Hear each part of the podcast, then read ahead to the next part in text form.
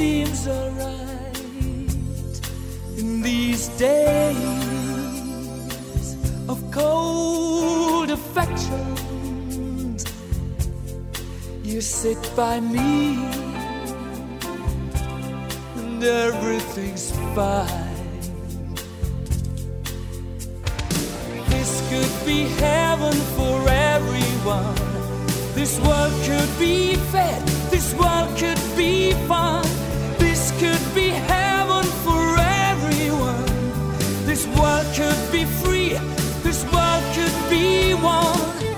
Welcome back, world, to episode 22 of the Feminine Critique.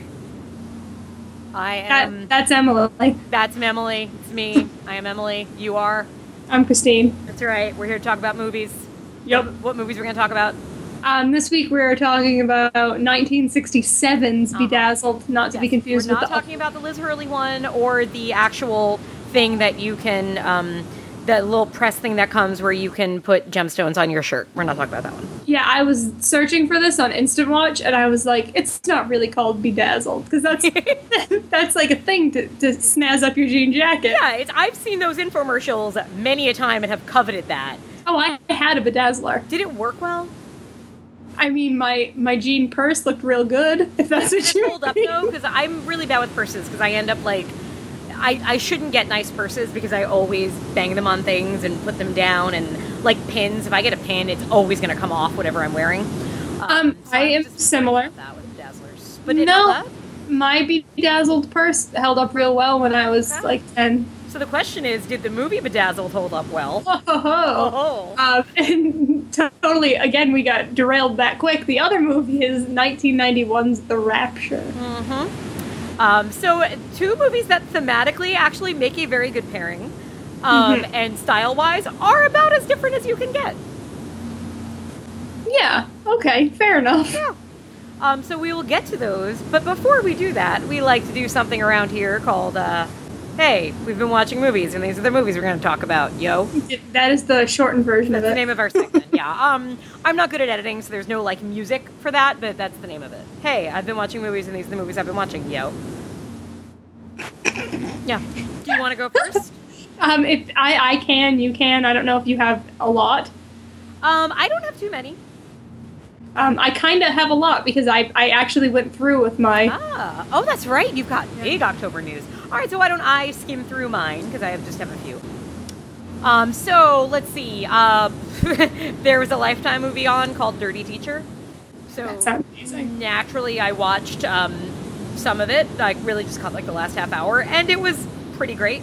Uh, it had a good moment of a woman going crazy, which every Lifetime movie needs. So, you know, if it's if it's if it's on Lifetime, it's it's got to be worth watching, in my opinion, and it was. Um, let's see. I watched. I actually watched a lot of movies I had already seen. Oh, me too. Um, and I don't normally do that, but it was like, I guess Halloween in part, and so there were a few of them that I'd already seen were um, Tobe Hooper's The Funhouse. hmm Uh, how do you feel about this movie? I haven't seen it in a million years. Ooh, it's a movie that I think would be really interesting to revisit because I find, for me, it actually gets better every time I watch it. Really. Because I think the first time I watched it, I had seen a lot of slashers and it didn't feel like anything new. And I knew it was from the guy who made Texas Chainsaw Massacre, and I just was like, this isn't Texas Chainsaw Massacre. Um, but it's really, for, on one hand, it is kind of a typical teenagers in peril slasher movie, um, or like one night slasher, I guess. But it's so sleazy and just grimy and dirty. Oh, see, I don't remember that at all. Yeah, there's a lot going on that's just very like, ooh, that's weird, and ooh, that's kind of icky, and I don't want to see that woman's boobs, um, and things like that. Uh, so, and there's a really weird dark undercurrent to it. Like, there's a character of um, the final girl's like younger brother who like there's something really ominous about him, and the movie doesn't go into it, but like as you leave the movie, you're kind of like. That kid was fucked up. He really fucked. He could have really unfucked things up, and he didn't. So yeah, if you haven't watched The Funhouse, it is well worth revisiting. Huh, okay. It's got a nice grime to it. Um, another movie I've already seen, but I rewatched was The Stuff. yes, You that's that's streaming, huh? I just noticed that. Oh, I love this movie. It's Well- ridiculous. I've said this before. Netflix doesn't. If you've rated something and watched something, it doesn't tell you that it's streaming. Um, it will in on your homepage for Instant Watch. There's always like the last because you know Oh, like, like watch it again. like what I'm trying to yeah watch it again. Like it'll give you your list of movies that are now on Instant Watch. My It's favorite- never anything good like that. yeah, my favorite recently. Well, because it's not on your queue. That's why. Oh no, you're right. It shouldn't be on your. It didn't have to have been on your. I don't know. It just it's very selective about Yeah. what it tells me. Like there's things on there, and I'm like, that's streaming. I I would have watched that yesterday had I My, known. got- my Netflix got really specific. I wonder if it's still there. Where like the suggested um, uh, list of movies were like supernatural themed horror movies with a strong female character and violence or something. Like it got very Mm-hmm. Yep. very specific. Mine are definitely like that as Yeah. well. So I mean, good good on that. It really helps me know what I'm looking for. Um, oh, so the stuff is ridiculous. Um, if you've never seen it, it's worth watching just because it's it is a movie about killer ice cream. But then, So which is weird enough. But then you add in Paul Sorvino as a crazed militiaman, and then you add in Michael Moriarty just being fucking Michael Moriarty, who is crazy. Uh, and then oh and it has it has my favorite line almost of any movie ever. Uh, one of the lines that i fall back on quite often in life even though one would think you wouldn't have many reasons to say it which is everyone has to drink i guess everybody has to eat shaving cream once in a while. I, Yeah, that's a great movie. it applies to a lot of things in life trust me folks. Um, another movie i have seen quite a few times but my fiance had not seen it would Was that the official announcement on air? Oh my god, I guess I didn't actually. I, mean, I feel like it was announced everywhere. But yes, for those who are not on our Facebook page or who don't like actually know me in person, I now have a fiance. She's very fancy. She's gonna say it like that Seinfeld I'm I'm episode. gonna say it like that Seinfeld episode, or I'm gonna say keep calling him just my future husband, i.e. the room. Oh, so funny! I Yeah. look forward to it. To to the the months and months To of the that. months of me saying fiance. Yeah, except I keep spelling it wrong. I keep spelling his with two e's, which is just getting confusing. I don't know. I don't know how to spell that. Um, if it's the the male fiance Is- has one e, the female fiance has two e's. Yes, it's, it's all the letters that come before it that I find troublesome. Just start typing. Sometimes your phone will tell you what to do from there. oh, thank God. It's a good rule of thumb. But so the really perfectly thematic movie that we watched, that because he had never seen, um, Uh-huh. Would be. It, it is not. It is one of. It is, okay, it is probably my favorite horror franchise. This is probably my third favorite in the series of five because I haven't seen the sixth one yet, so I don't know how that is. And it would be Bride of Chucky. Oh, I was gonna watch all those in in the in the month of the October. Oh, I think they're all forgot. on instant, aren't they? Oh, I might have to do that. You'll see what I did go for Okay. when we go through mine, Oh, but nice. I'm gonna have to do that. See, the- Had you seen that one before? Oh God, yes. I saw that. I've seen other than obviously the one that just came out. I saw every Child's Play movie in the theater, including the first one when I was six years old. Um, yeah, I, I saw one, two, three with my parents or with, the, with other family members, and then four or Bride of Chucky was the first one I got to go see with my friends, which was really exciting. Uh, Seed is actually my favorite. Seed of Chucky, I think, is very underrated, and it's a. I just think it's amazing. Um, but Bride of Chucky is really fun because it, uh, on one hand, is still a horror movie. By Seed of Chucky, it's just kind of all out camp. But Bride of Chucky, it's still kind of following a like traditional. Here you have your young characters and they're your heroes, and then you have you know the horror stuff going on. Um, so it still has that kind of like stabilizing force, but mm-hmm. then you add in the fact that you have Chucky and Jennifer Tilly as Tiffany, and like you know other things like John Ritter and Kathy Najimy making a cameo, and it's just really funny and just different. I love it. Yeah, I've ne- never seen that one. It has doll sex.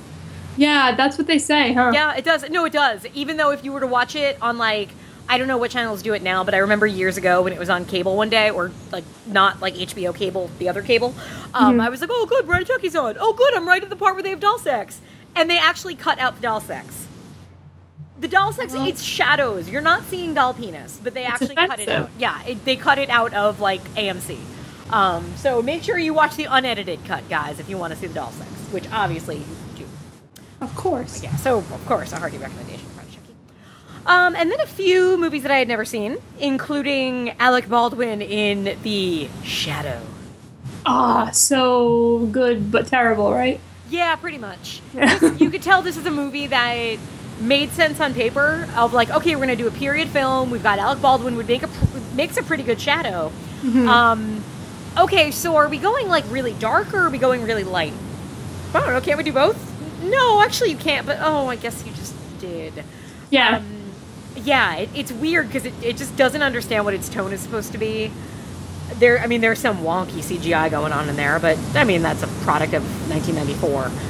Uh, there, there's Penelope Ann Miller is actually good in it, and I feel like I never say that about her because she's always just kind of there. Uh, but she's cute in it. It has this crazy good cast. Ian McKellen is in it. yeah, the cast is kind of surprising Yeah. when you go through. There's a whole bunch of Tim Curry is in it. Yeah. There's a whole bunch of people that deserve better. And it's kind of a shame because you feel like a better movie could definitely have been made with all of those ingredients. Um, but it's interesting. And again, the kind of movie that's very forgotten of. So, I mean, you know. Um, another movie I'd never seen um, from an era of very few movies that I've seen would be 1940 something something's The House of Fear, which is a Sherlock Holmes movie with Basil Rathbone, I think. Okay. Uh, I've never seen a Sherlock Holmes movie. Um, this one was quite entertaining. We've, uh, as you know, um, mm, I've been watching some Murder She Wrote. Oh, have you? That's strange. Yeah. Um, by the way, folks, um, I know it's not on Instant Watch anymore, but if you have the Hallmark Movie Channel, you can record three episodes a night, so it's still there. Don't worry. uh, so anyway, point being, like, I'm kind of starting to enjoy mysteries, and um, House of Fear is is fun because it has kind of like a Ten Little Indians vibe to it of people getting hunted down. Um, so yeah, it was a good watch. Uh, and then I've just got two more here. One of which would be uh, 1986's Witchboard. which I have never seen. I had never seen it, and only the only reason it ever stuck in my head was that in Men, Women, and Chainsaws, the very famous book that kind of started film criticism on horror movies, uh, Yep. she goes into she has like a whole chapter on this movie, and even though I've never heard anybody else ever talk about it, uh, I knew that there were three of them, and I knew that it was directed by the guy who did Night of the Demons and Pinocchio's Revenge. I really like Pinocchio's Revenge. Shocking. No, it's actually really good, and it's No, not I- about a killer doll. I'm saying it's shock. I, I, it would be shocking for you to enjoy something like that. Oh, okay. I, I didn't. That Texas twang is really affecting your sarcasm. I Oh, whatever. I'm not insinuating you have questionable taste. I would never. Okay, we can the first one too. Um, but so Witchboard 1986 also stars a guy from Days of Our Lives, Patch of, of uh, Kayla and Patch. You folks out there, I know Zach knows what I'm talking about there. Um, Witchboard was I liked it. It's not. Uh, it's it's very talky. It's very character driven. It is a movie. It's kind of about a woman who gets possessed by a Ouija board spirit. Um, you know, the effects don't really hold up. The pacing is very slow, but I just found like I liked these characters and I liked their relationships and I believed their relationships and I found myself really involved in it. hmm Um, so it's a it's a tricky recommend because I feel like it's very easy to get hoodwinked into thinking you're watching something very different than what you get in the end. Um, but it's like a really good character horror movie. So. I always thought it was like really sexy. I don't know why. Yeah. I because I think the cover was kind of sexy. It was like a girl, very scantily clad thing, Ouija board. Oh well, that's probably why. I always thought it was one of those like really like plotless like half naked running around broads. Not that there's anything Something- wrong. well, with you know what? Two. I would say two reasons. One, because Night of the Demons is kind of like that, Mm. and two, because like I feel like any movie that has witch in the title usually is like that. Yeah, maybe maybe I just have preconceived notions. Yeah, but I mean, it's really, I don't, I because and you would love it too because there's a lot of like a lot going on between two male characters. hmm Of they were friends and then they stopped being friends and now they both love the same woman, but like they have most of the scenes together. Oh, love it. So it's very much like I was watching it. I'm like, I think this is a Christine kind of movie. but yeah, there was something about it that I just found like I was into it and I cared about these people, even though like at a certain point you have demon voice and you have like some bad possession stuff going on. But I just I cared enough that it was okay. Mhm. Um, and then the last thing I watched would be I know you've seen this one. what? It stars one of your favorites. It stars. Um, okay, uh, uh, so it was on Instant for a really long time, and it was going off Instant this week. Uh huh. Most people pretty much despise this film. I really want you to guess it now. It's just funner for me. Oh. I don't know. Um, it is. Uh, it, it, it's in English, but I believe it was filmed in Italy okay. with a variety of accents. okay. Uh, the lead actor in this movie. Um, this movie was probably most famous for the fact that the lead actor sued the movie because Oh, you ta- Is it Giallo? Giallo. Yeah. um, that was on Instant. It was on Instant for a really long time. I think See- two more days, honey. It never told me. Oh God, Netflix. Why would So you had you this to Christine? had you not seen it Oh, before? no, I had not seen it before. So okay, I I understand that there are actually some defenders of this film. I don't understand those well, people. here's the thing. Let me start with a kind of a disclaimer because the thing is, I mean, I like Suspiria. I I have liked other Argento, but at the same time, like, I'm I don't know. I I, I wouldn't say that Argento is overrated for me. I just think I don't really see the mastery that a lot of other film, especially genre film fans do. Like I Mhm. know Large William, I think that's his favorite director.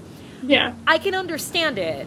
I just always, I don't know, I don't connect to his stuff. I think it's visually good, but I've seen much more striking visuals. And I feel like he flirts with really interesting ideas on gender, but he never really does much with them. Yeah. Um, so for me, like, here's the thing about Giallo, it kind of feels like a Dario Argento movie from 1978. It just kind of feels like he never got better as a filmmaker. Uh-huh. Um, so, like, I didn't hate this. I was entertained by the movie because it was ridiculous. I- you didn't feel embarrassed for the cast at any point? But the fact that they were going for it meant like I, I, any like I can feel bad for um, you know actors put in bad roles, but I actually have more respect for Brody now because he really goes for it. In He really does. and just the the accent, kissy kissy. Oh man. He went for it. I was entertained. It was it was a shitty movie. I'm not saying it wasn't a shitty movie. I just kind of feel to me it's not that like oh Argento has fallen so far. It's just that he Mhm. stopped everything Yeah. in like after what opera. Like after that it just was like he never improved anything, so therefore his dialogue is still tilted is still stilted. Um his you know, his interact character interactions still don't really make sense. Like it's just kind of like he just never improved. Romero kind of the same thing happened with in a lot of ways, I think. Yeah, I, I, when people say like, "Oh, the god, they got so terrible," no, I don't think it's that. It's just like they didn't evolve. Like, Yeah. You look at a, a Cronenberg film from, you know, the last 10 years, and you can see that it's the same director that made Shivers and Rabid and the Brood.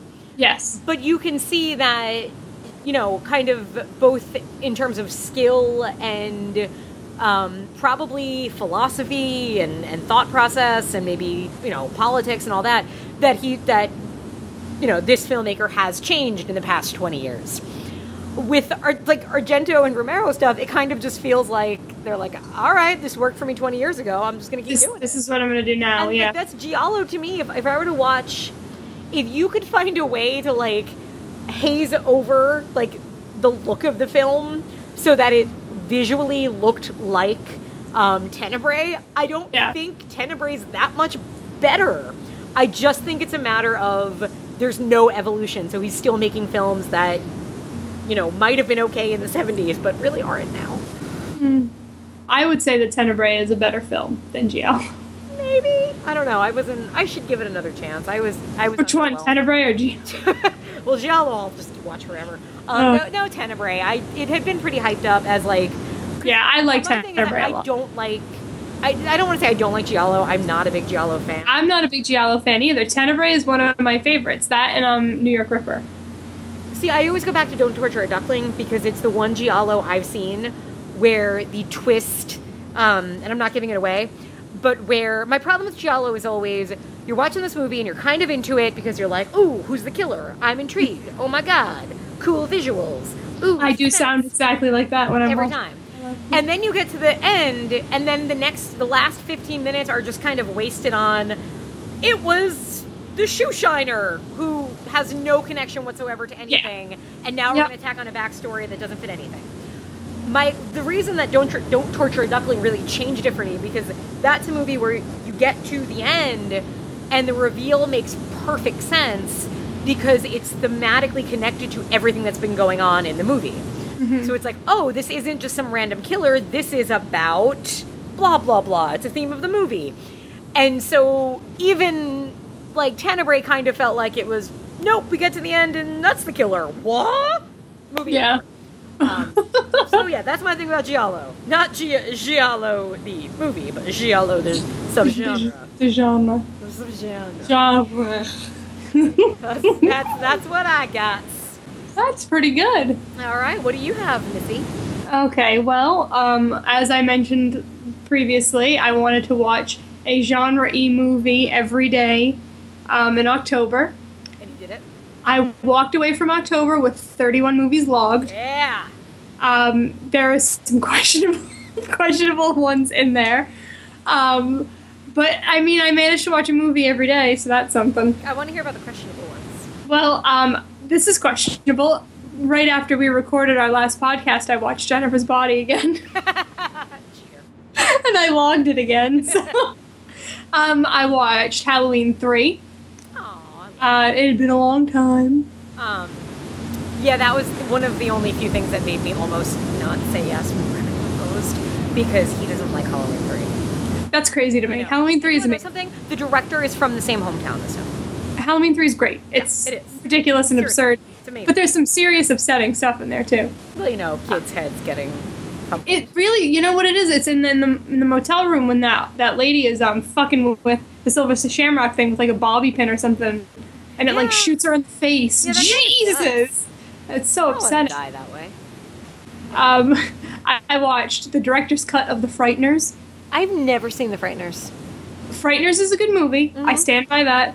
Um, the director's cut, there was no need for it because it it- made it less good. Is it like another hour long, like most Peter Jackson movies? Um, it wasn't that much longer. It was longer, but it, I would say the vast majority of the stuff that they put back in didn't do any favors. Often for the case. Yeah, so. Uh, but, but I like that movie. I also did a podcast with my friend Matthew. Um, speaking about the Frighteners, um, I have to remember what it is so I can You tell do, everyone. I or can't. Can I just Google Christine podcast about the Frighteners with her friend Matthew? It won't come up. it might come up. Stranger Things. Um, so I watched the Chronicles of Narnia, the first one. that Have I seen that doesn't fit into the genre I've seen thing. the second one. It's, James McAvoy is in it, isn't he? Yeah, yeah, I fucking love this movie. I love the Chronicles of Narnia. I tweeted about it. I get that Aslan the Big Lion is like God. I don't fucking care. I think I- he's Jesus, not God. no, I think he's God.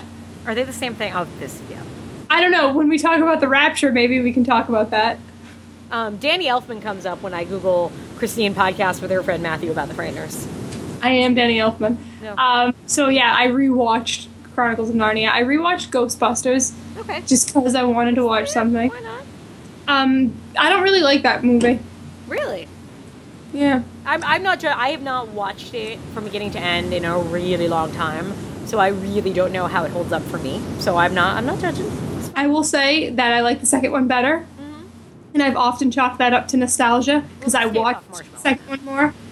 I, I watched the second one more because it was on cable all the time. Just the way my age was, Mm-hmm. it hit. Saw that one more, but rewatching the original as an adult, I realized that there is nothing in that movie for women.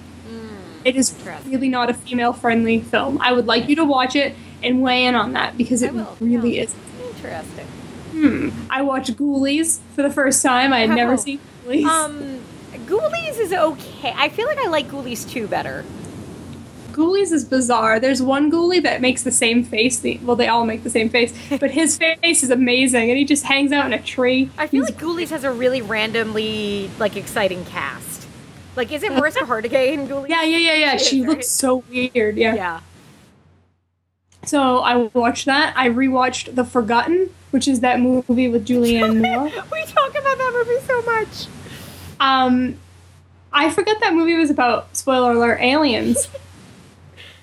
You, I was like, this is like a psychological thriller, right? And then it was about aliens. All of a sudden somebody gets sucked up from. I was like, this is is this happening? um, I watched Event Horizon, which I had oh, never seen. Nice. Oh, you'd never seen it. No, Yeah. I enjoyed it quite a bit. Yeah, I'd like to revisit that one one of these days. Hmm, Um, I don't know. I mean, if you've already seen it, I don't know how well it holds up, but Well, it's pretty like- I remember when it came, like I saw it when it hit video pretty early, and at the time it was just kind of like this movie didn't do so well in theaters. Here it is, and I was like, it's okay. And then it kind of built up this crazy cult after that. Like it was one of those like once it hit video, people were like, oh, this movie was so underrated, and I just haven't gone back to it since I saw it that first time. So I don't know if they were lying or not.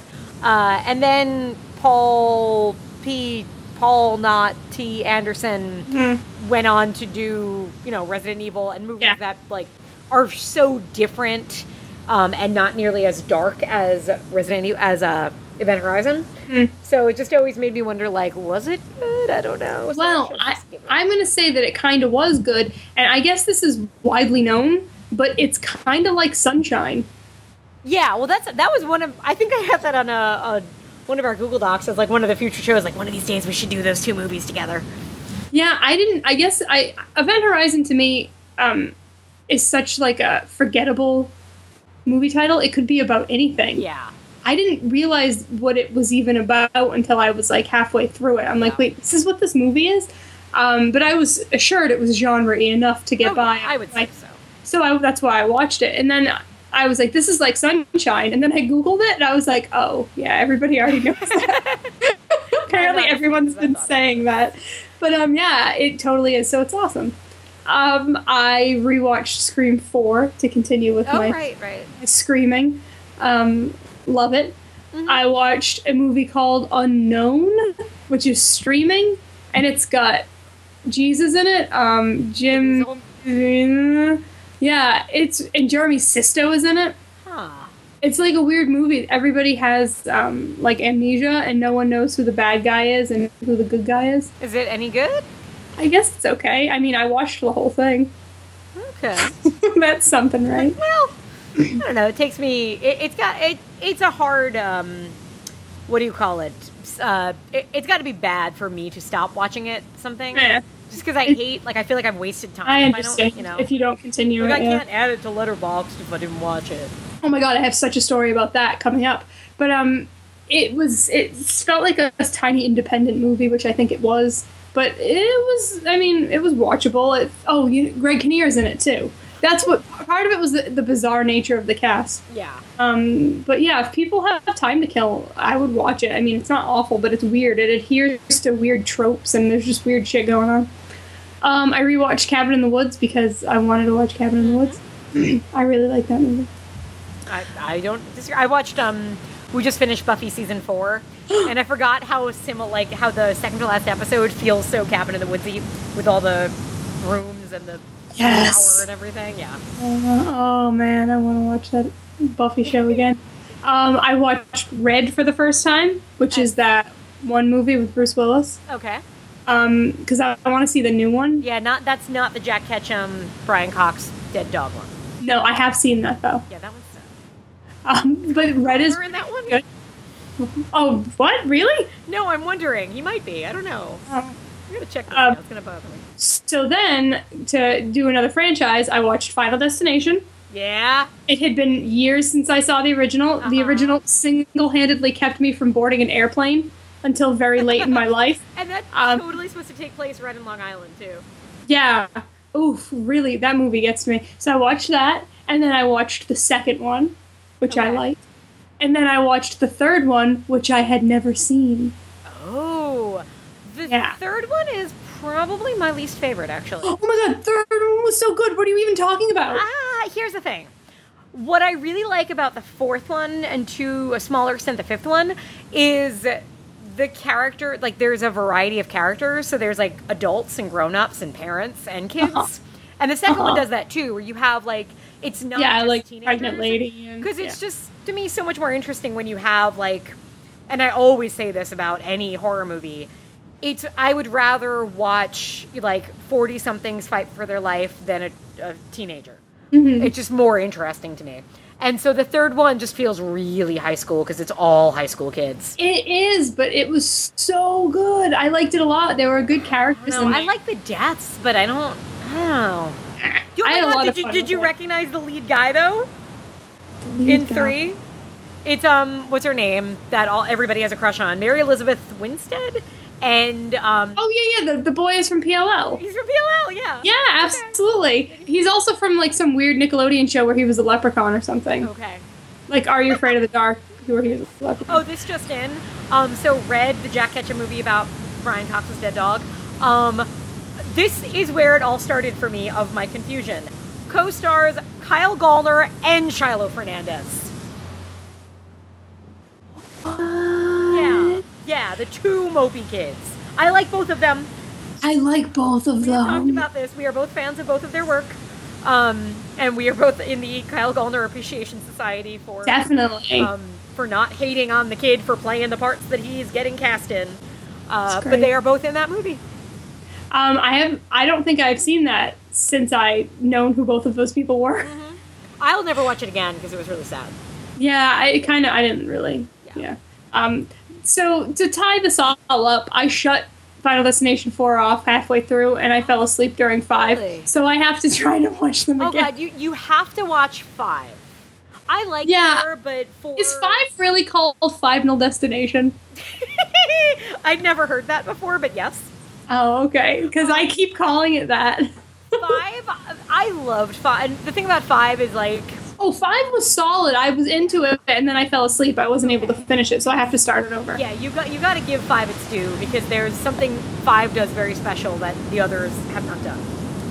Um, four I appreciated more on second viewing, just because I realized like it's a little, it has a little more fun with itself. Three gets really serious, even though Three like, that's like it. I don't know, like the the deaths are like fun, but like it just gets. Well, I'm sorry, Mary Elizabeth Winstead's so mopey.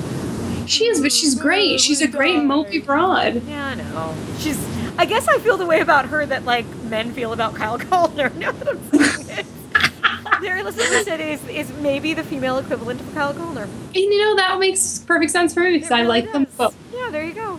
Um, but yeah, no, four I think is is fun. Once Hmm. you get the like, I remember with four, like here and there, I was kind of bored, and four is really short. Four is like Okay, two minutes. I get to the part where the dude got sucked into the pool thing, and then I shut it off. I shut it off, and I started five, and then I fell asleep because it was already way too Odd way of late. Watching movies. Huh? You have an odd way of watching movies. Why? 'Cause I, so I yeah I gave up I gave up on four and just went ahead to the next one. But I'm Well, I heard- four. I heard that four was terrible. So I didn't really feel that have way. It might be. hopes. I just for some reason I liked four. I don't know why. I just was like, look, I have to fit. I have to watch a movie on this Four has day. Michael T. Williamson.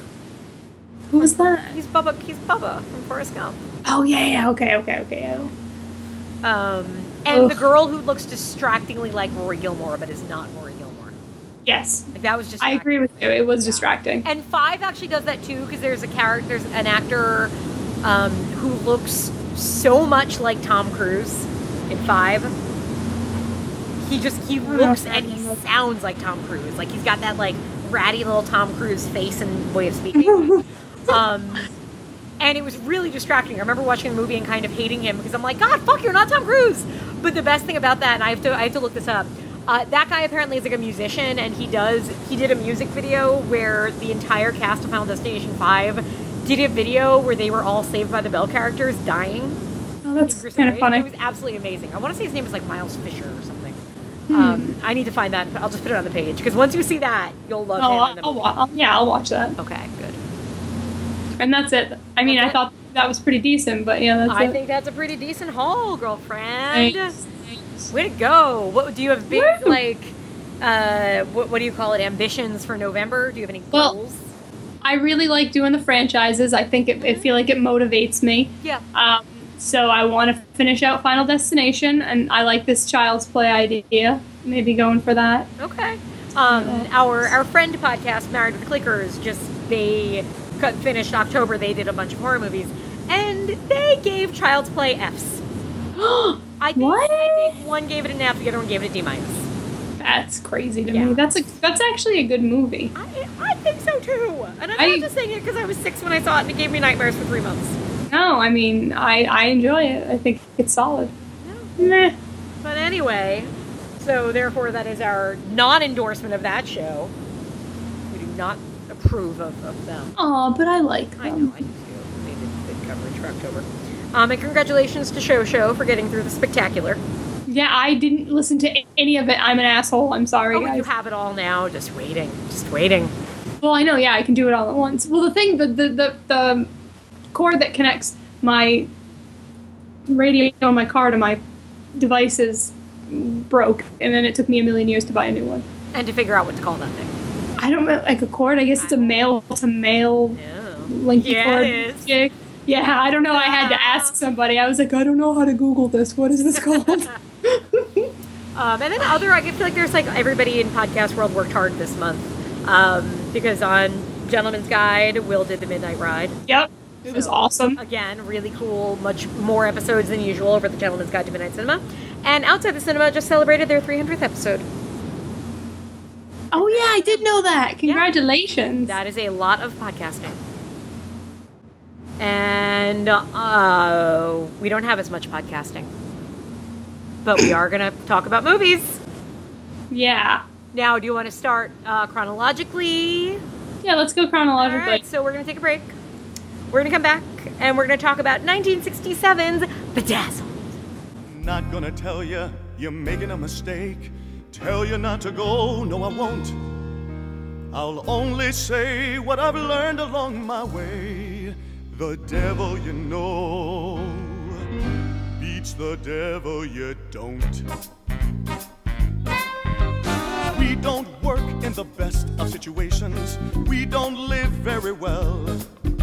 We don't live in the neighborhood of heaven. We live somewhere closer to hell. Now we have learned to work around the situation. Learn to hide till the heat has passed.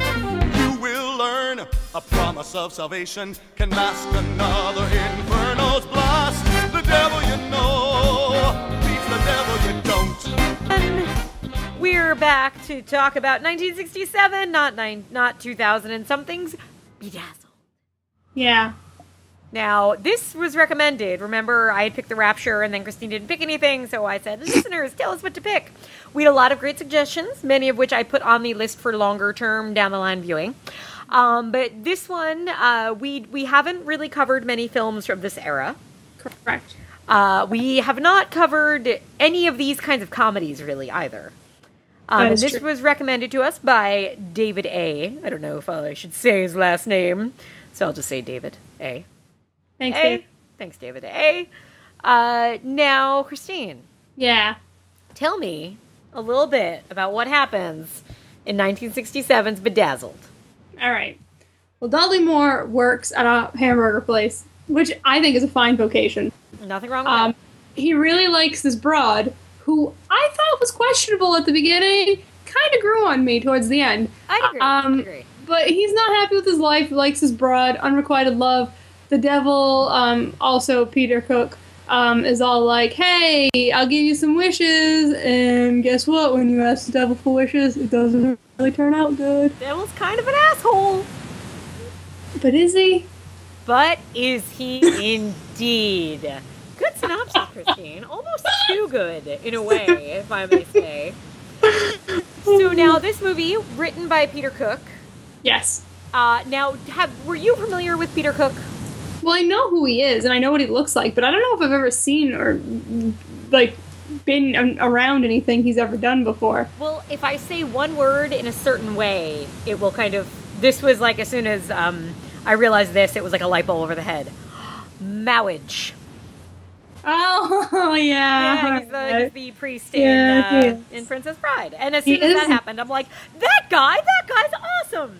Well, I've never seen him be so attractive. Then. Well, yeah. Let's just say this about that. And I like I was totally unfamiliar with him and Dudley Moore, uh, kind of as like a comic duo. Of, Yeah, I didn't know that was a thing. yeah. And then like once you start YouTubing, they're really funny. Yes. They're funny, funny dudes. And so Peter Cook wrote this film. Mm-hmm. Uh, it's Faust, plain and simple. It is the story. Yeah. It is a Faust story. Um, the director Stanley Donen. Uh, did that name ring a bell to you at all? No. Dude directed Singing in the Rain. Oh, really? Yeah, That's one weird. of what, perhaps one of the best, you know, big Hollywood musicals of all time. Um, and he also directed Seven Brides for Seven Brothers, which is the oh, most weird. joyous and uh, great film that just kind of happens to be about um, kidnapping uh, women to marry them. But it has a great barn dance. Uh, and they actually make a joke about Seven Brides for Seven Brothers in this movie. So. Yeah, this is an attractive film too. So It is, yeah, and it doesn't necessarily have to be on one hand because it really is a comedy, which you don't normally leave a comedy thinking, well, it looked really good. Yeah. Um, but I mean, you know, looking at Stanley Donen's filmography, he made he made films where the look of the film was very important, and he he carries that over here definitely. Now, Yeah. uh, def- definitely looks good on the streaming too. I will say. Yes, it was a little bit on my streaming. It was a little like the aspect ratio or something was never corrected.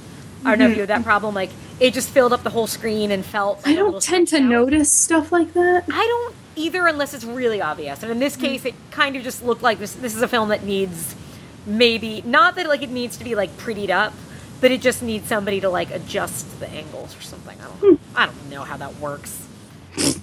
Uh, I wanted to look up how tall and how short the two of them were. Oh yeah, There's people. a good like foot and a half difference I mean, between Dudley Moore and Peter. Cook. Dudley Moore's like infamously He's, tiny. he's right? like my height, I think. If even he's dead now, but right. I think so, isn't he? I think I remember when he died, so we'll say yes. Um, but it's one of those things like I forget how simple and how effective height difference can be in comedy Yeah. because just the two of them to, standing next to each other is funny very easily. Um, and also, you have Peter Cook's demeanor in this is so um, naughty. Yeah, he's phenomenal. Seriously. Yeah, now this like you can kind of discuss this movie as if I mean, I guess a lot of like what I had read about it was it reads as if it's sketches. I Yes. didn't really feel that way. Like I feel like this was a movie. This was a story and it had episodes to get to the ending. Um, but I guess because Dudley Moore and Peter Cook did so many sketches together, it was kind of looked at sort of as like, you know, kind of a collection of these little comedy bits. Um, I think it's more fluid than that, but it's also an easy way to talk about the movie. So, uh, we get seven wishes. Yes. Now, Christine, if the devil said seven wishes, what are you gonna wish for? Well, I wouldn't get into a deal with the devil first and foremost. Oh, are you so much smarter than Dudley Moore as a greasy spoon fry cook? Well, I don't think it's gonna turn out well. But um, number one, I would have sex with Michael Fassbender. No, just and then is that exactly how you would word it? Because the wording is very important. yeah, I don't know how that could go bad. Well, um, you probably would want to be more specific because I want to have penetrative sex. I was thinking more like I want to have sex with Michael Fassbender as he is now. Because Okay. you wouldn't want it to be like and you wake up and it's like you're sitting there smoking a cigarette because you just had sex with Michael Fassbender. And then, and you have, of course, um, like the the L-shaped blanket where, like, you have it like underneath your shoulders, and you're smoking your cigarette. And then, like, you turn, and the camera slowly pa- pans, and it's Michael Fassbender. Only he's like ten year old Mikey Fassbender, and it's See, 10 is a little young. That's if you had gone like And 15 or 16, I would think maybe we should talk about. and about then your story your life- ends with you going to jail, where you're not going to be having sex with Michael. All right. a dirty teacher, like unless you're kind of dirty to bring it back to lifetime, we don't have to bring it back to lifetime. Point being, you'd have to be more specific, which is what happen- keeps happening to Dudley. Which Moore. is why I'm saying maybe we shouldn't make wishes with the devil. perhaps because now Dudley Moore wishes for a few things. he wants to be more intelligent and be able to articulate himself, which ends Yeah. up turning him into kind of an asshole. Yeah, and then the broad doesn't want to bone him Mhm. anyways. Yep. Uh, he wants to be rich, powerful, and he wants her to be very physical. Which is actually my favorite one. It's really great.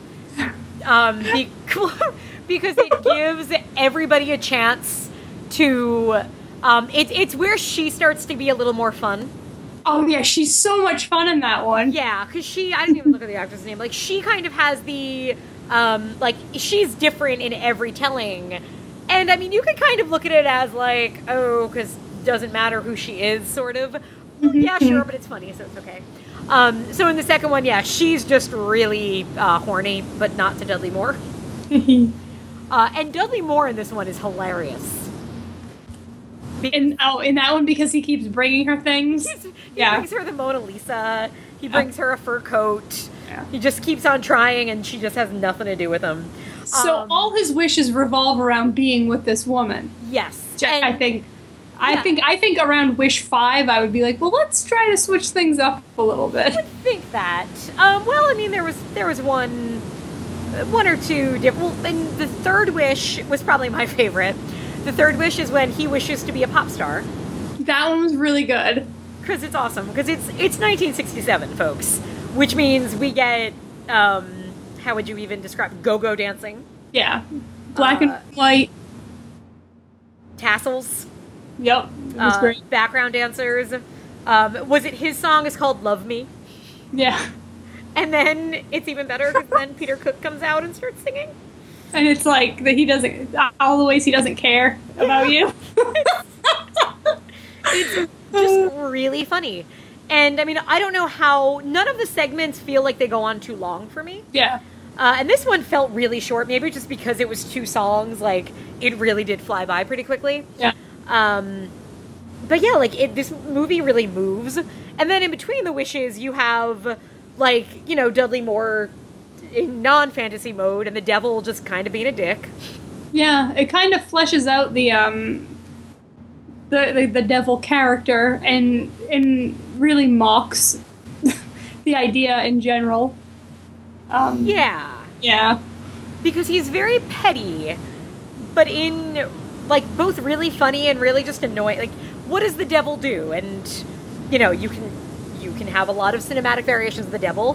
What does this devil do? This devil um, basically just changes the parking meter so that everybody on the block gets tickets. yeah, and crosses phone wires and tells wires. tells wives that their husbands are having affairs or something. And and perhaps one of my favorite um, just rips the last page of mystery novels out. so funny. For a second, I didn't real I didn't understand what he was doing, yeah. and then I was like, "Oh, that's fucking 'Cause, like, genius." it's a lot of really subtle jokes. Like yeah, it really is. and I mean, this is a movie that also, I think when I tend to think of comedies of this era, I don't, and this this is just kind of my um, prejudice in not really seeing a lot of them. I guess I just kind of assume that they're more visual or that they're not necessarily like word humor. Yeah, I was surprised at how how wordy. I guess it's like very dialogue heavy film. a lot Yeah. of di- a lot of like puns, like when um they're talking about the because there's seven deadly sins, basically work for the devil. That's his staff, and he says something like, um, you know, I don't pay them enough wages, like is in like wages of sin, yes. and just like like funny, like the and it's also the delivery, like um something where he. Uh, where Peter Cook basically says, you know, oh, don't believe anything I've said, believe me. yes. Like it's, That that whole thing is really funny. it's- yeah, like, and it's also his. He has a very dry delivery, which makes everything more entertaining. Um, in the fourth segment, we get the accidental wish, which of course everybody always makes. Right? Am I right? What's the accidental? Wait, wh- which one? If only I could be a fly on the wall. Oh yeah, that's a great one because that has the really. Uh, again, take take this with a grain of salt. It has the really funny um, rape bit in it. How like the girls in w- wearing less clothes now. There's more rapes. Oh yeah, I almost forgot about all that stuff. Yeah, lots of rape in that one, and how like, well, you know, you could get raped. Look at your lips. Jesus, that one was really. I liked that a lot too because I thought it was ridiculous. Yeah, and it was cute. Yes, They were flies. They were little cartoon flies. It was kind of. Nice, you talking high voices. Um, and then in the fifth one, we get um, Dudley Moore has wished for to be the perfect home, and you know for him and the chick to be madly in love.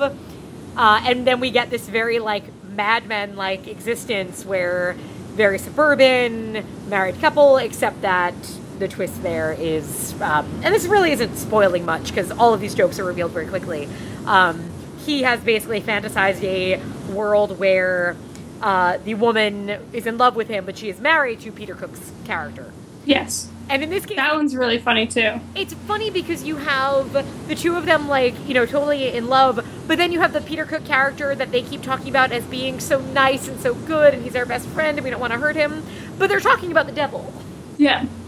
um, which is great uh, and then lastly we get nuns on trampolines Yes. Which is actually my least favorite. yeah it went on a little long for me It did, yeah. Well, because it's like the final where where technically you get the reveal. Did we spoil this? kind of. Um, But it's not really. I mean, he miscounted the wishes because his first wish wasn't really a wish. hoodwinked. if somebody's You like, want- no, that's why you don't make wishes with the devil." it's true try out my services what would you like and you're like i want a lollipop okay and then they take you to get a lollipop and make you pay for it um you know did you sign well i mean he did sign a contract so yeah it was his It was, but that's why you don't go into league with the devil. You are not wrong you are not wrong So, but yeah the last segment in general just had some funny stuff but it just for some reason that one kind of dragged for me i'd agree Mhm. I agree. Yep. Um, now, in terms of, I guess, I don't know how like subversive this film was. I don't know that it had any controversy around it. I think it was more. It was the '60s. Everything was Austin Powersy and stuff. Um, because you get like some kind of religious humor and some jokes aimed at um, aimed at the Bible and aimed at kind of a Christian God and a Christian devil. But then you also end up with a pretty like in the end, a kind of Christian, uh, not finale, but like conclusion. Would you agree? Which is hold on. Which part of with the the the, the whole devil or just where he gets to I Try think, like, again. I, I feel like in the end, like if you watch this movie, and like I'm also thinking of this in terms of The Rapture, which is a movie that I think you could argue, or you could argue that it's very fundamentalist Christian. You could argue that it's an atheist movie. You can argue like a whole lot of different points for it. Uh-huh. This one, I feel like in the end it ends up kind of being like standard in that like yeah well good is you know make the good choice and Yeah, I guess I see what you're saying. Yeah. so like Ah. there, there's some subversive humor but that I think that's the one thing I would have liked more I guess It's not nihilistic in any way. no it's not this is not a mean movie at all No, it doesn't. It doesn't. Like, Um, I, I kind of get suicide, but it's you know even though there Suicide. are jabs at at organized religion and Mm. you know our our, our beliefs in, in God and the devil and stuff. It it it never it, it ends in a lighthearted, very positive way. yeah Yeah, I get. All right, I, I hear you. yeah I hear you loud and clear. But yeah, so I guess that's the one thing. Like, I almost would have liked for it to push a little further, because I and again, I I'm not overly familiar with um, with Peter Cook and Dudley Moore. I don't know if they uh, had more, um, if some of their humor tended to be more subversive or not. Um, but I could have taken a little more satire, I think, in that vein. But that's just Yeah. a personal preference. I like movies that kind of joke about religion, but. I agree. Yeah. Yes. Um, now, do you have other thoughts on this? Um, mm, basically more broad strokes than anything else. I, I think much like you, I wasn't really prepared for the tone of it. I thought it might be a little bit more slapstick. Yeah, I thought it would be kind of more campy, I guess. Yeah. Also, you look at the cover for it, and which is kind of awesome. the cover. Let me pull it up. It's now Ra- this movie is like sold as like Raquel Welch in a bikini. Raquel Welch is on screen for what would you say, three minutes? Yeah, really not a lot at all. Um, No. she's entertaining when she's there. She is. Um, and she's got a fucking great body. Yeah. She, yeah. Like I could see why. You know what? Looking at the cover, if Raquel Welch was in my movie and she looked like that in my movie, You would put her. It's her movie, right? oh yes, I would. Maybe I'd, I wouldn't even tell you who else was in it because she's got a fantastic body.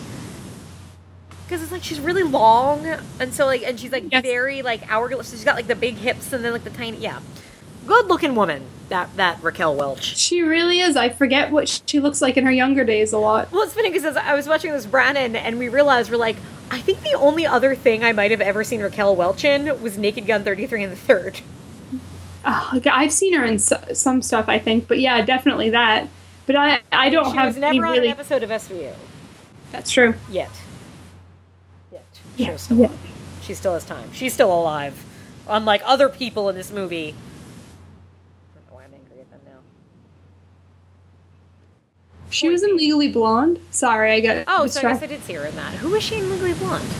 Don't know. She's in a ton of stuff. Like if you go through her thing, like she was in an episode of Sabrina the Teenage Witch. Oh, right, um, which I've seen the whole catalog of. Not I have. Oh, sorry. well. Yeah, she's in a ton of stuff, Melissa Joan Hart is a Long Island girl from two towns away from me. and that's why you. Represent, crazy Christian bitch that she became. She became crazy. Is she crazy now? a lot of them are. Like not like I have nothing. You know, if everybody's got their beliefs, that's fine. But like she's like actively mad about things that Yeah. I don't agree with. Um, but yeah, point being, I guess the I didn't expect this to be nearly as smart in humor as it is. Mm-hmm. Uh, like I knew the concept, you know, selling kind of selling your soul to the devil for stuff. Um, Raquel Welch in a bikini. Yep. Remade. Did you, you didn't see the remake, did you? I've never seen the remake. Now I really want to. I kind of do too, just out of curiosity. I feel like I saw the whole remake because it was. It must have come out a period where I was going to the movies and I saw that trailer like a dozen times. Yeah. I think I could quote the trailer to you if I gave myself. Like I can remember Liz Hurley. You said rich and powerful. Yeah, I don't remember really anything about it. yeah, I'm I'm curious how it was redone. Because I mean, it's a really simple story that sure you could remake this very Yeah, you could totally update it. Yep. yeah. Um, but this like I think the reason this movie is um, is so good because I really did enjoy it. It's it's not the concept is that you have Peter Cook writing and you have him and Dudley Moore acting off each other. Oh yeah, it's the the concept. It's not the concept. It's the execution Yeah. that makes it. Yeah, absolutely. Yeah, so I mean, I really enjoyed this movie much more than I was expecting to. Me too. Um, all right, do you have more to say, or should we uh, I rate? I do not. I will. I can rate this. Okay, would you like to go first? Sure. Um, quality of film 1st Um, seven. Mm-hmm. Yeah. Yeah. Um, yeah, I was gonna. I'm right around there. I'm actually gonna go seven point five. hmm Um, I just think it's a, a good, pretty well moving comedy. For quality of life improved upon by this movie. I'm gonna go six point five. Really Yeah. lower than the movie. Yeah. Why is that? Because it petered out too much at the end for me. I can see that. Yeah. Um, for me, I'm gonna go. I'm going higher. I'm gonna go seven point seven five. Woo! Um, because I just re- for really the only thing that's holding me back is just that again. I feel like I just wanted it to push harder. But Yeah. I had a great time watching this. I found it really. I was laughing out loud and just really enjoyed it. And the reason I think quality of life is improved, it really made me want to see more by both the director and again I've seen some of his most famous movies, but I kind of want to see how he handles other things. And it totally made me want to watch a whole lot more Peter Cook do stuff and Yeah. stuff. Um, and I feel like I never necessarily would have thought to investigate his oeuvre were it not for this. So uh, yeah, that's uh, my uh, positive little ring to it. Yay! That was that was a success. If I That was ever. a fun one. So do you want to have more fun? Yeah. Okay, so we'll take a break and talk about the Rapture. Um. Because that's fun, right? I don't know, man. I got a lot to say about this one. All right, We'll be right back. With an earthquake, birds and snakes, an airplane. Lenny Bruce is not afraid. I have a hurricane, listen to yourself, churn world serves its own needs. Dummy serve your own needs, beat it up and not speak, grunt, no strength. The ladder starts to clatter with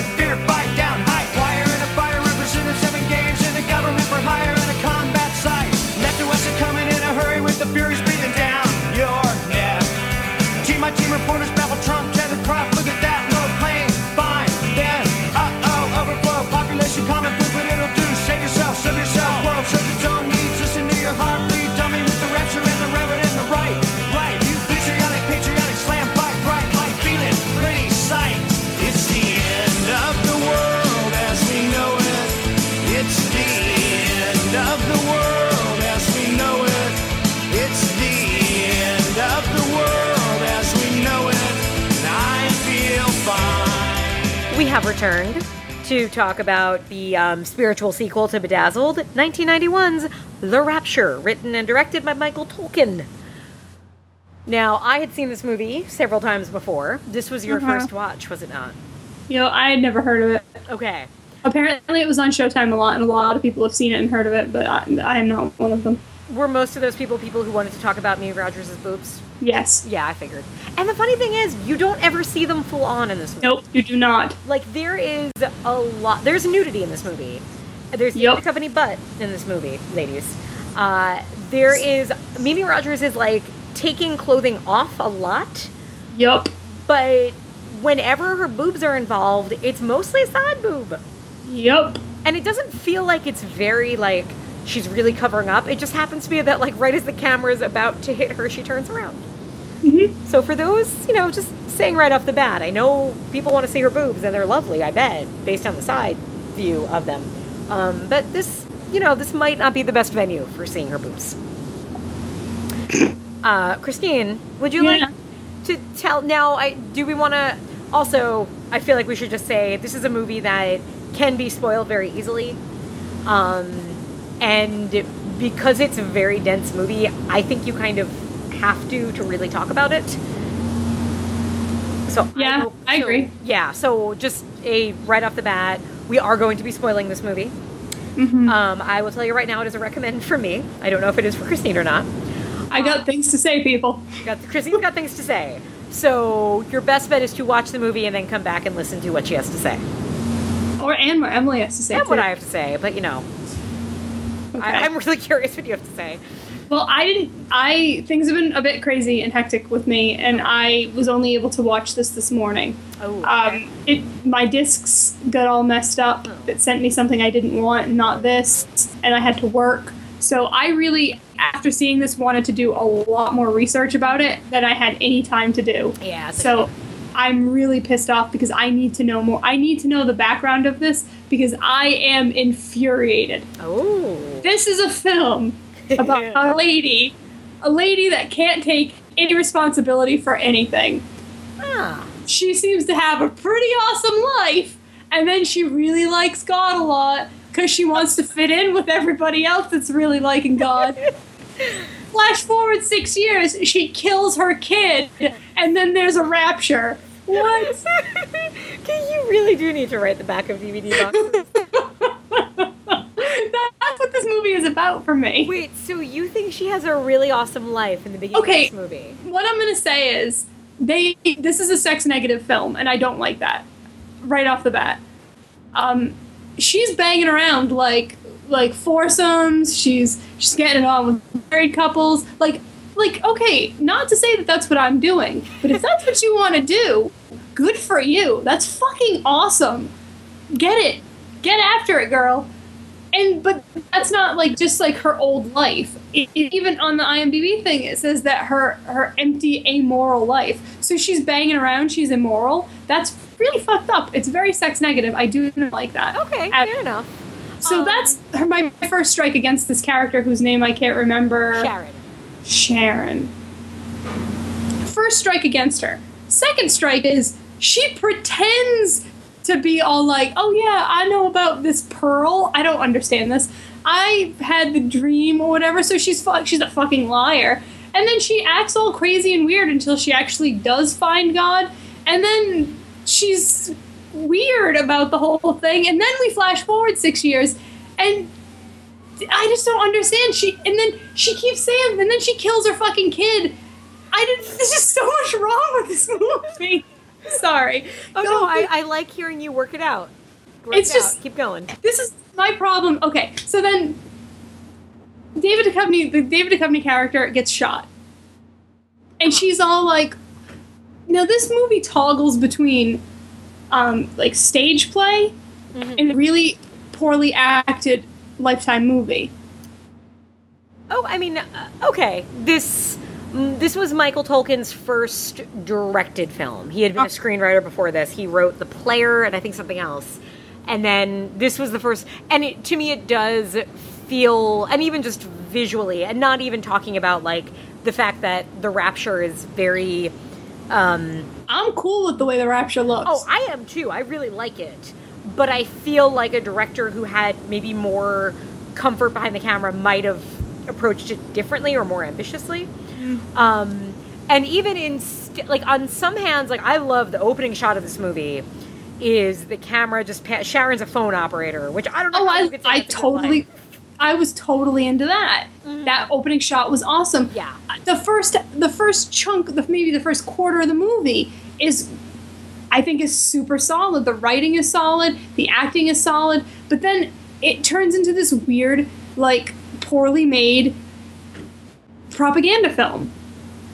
Is it propaganda in what way? Like by Like- the end of the movie, what side do you think this movie is on? Super pro religion. Really? Yeah. In what way? Because I think it can be seen that. I think it can be seen a lot of different ways.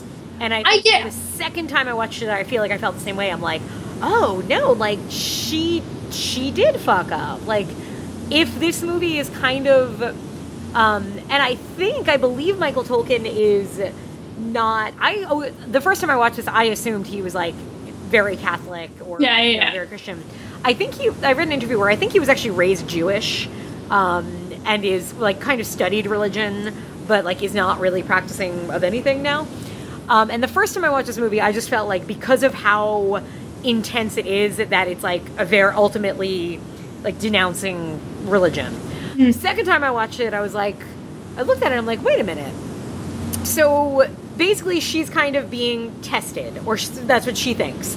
So when when her husband is shot dead, she's Yes. okay with it because she's like, it's fine. I know that God has a plan, and I think that's something that. Um, like comes up. I remember like Bill Maher talking about this with um, when Sarah Palin was like a possibility to potentially be vice president, and how extreme her um, religion was.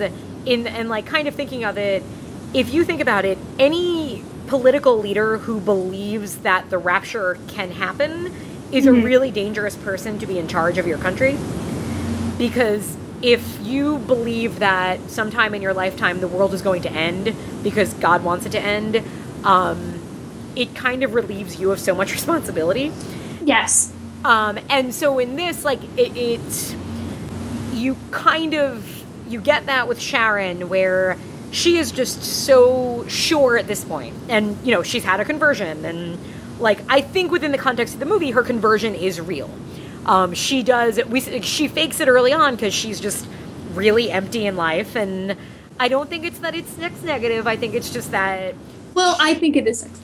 I can no, I can I can see that, and I think that is a, a very fair criticism. Um, in that she basically is living to her what feels like a really meaningless life. She Yes. she has a really boring job that isn't really like helping anybody. Um, you know, she's a phone operator who literally all day long she just says what city and state and gives them a number, and that's it.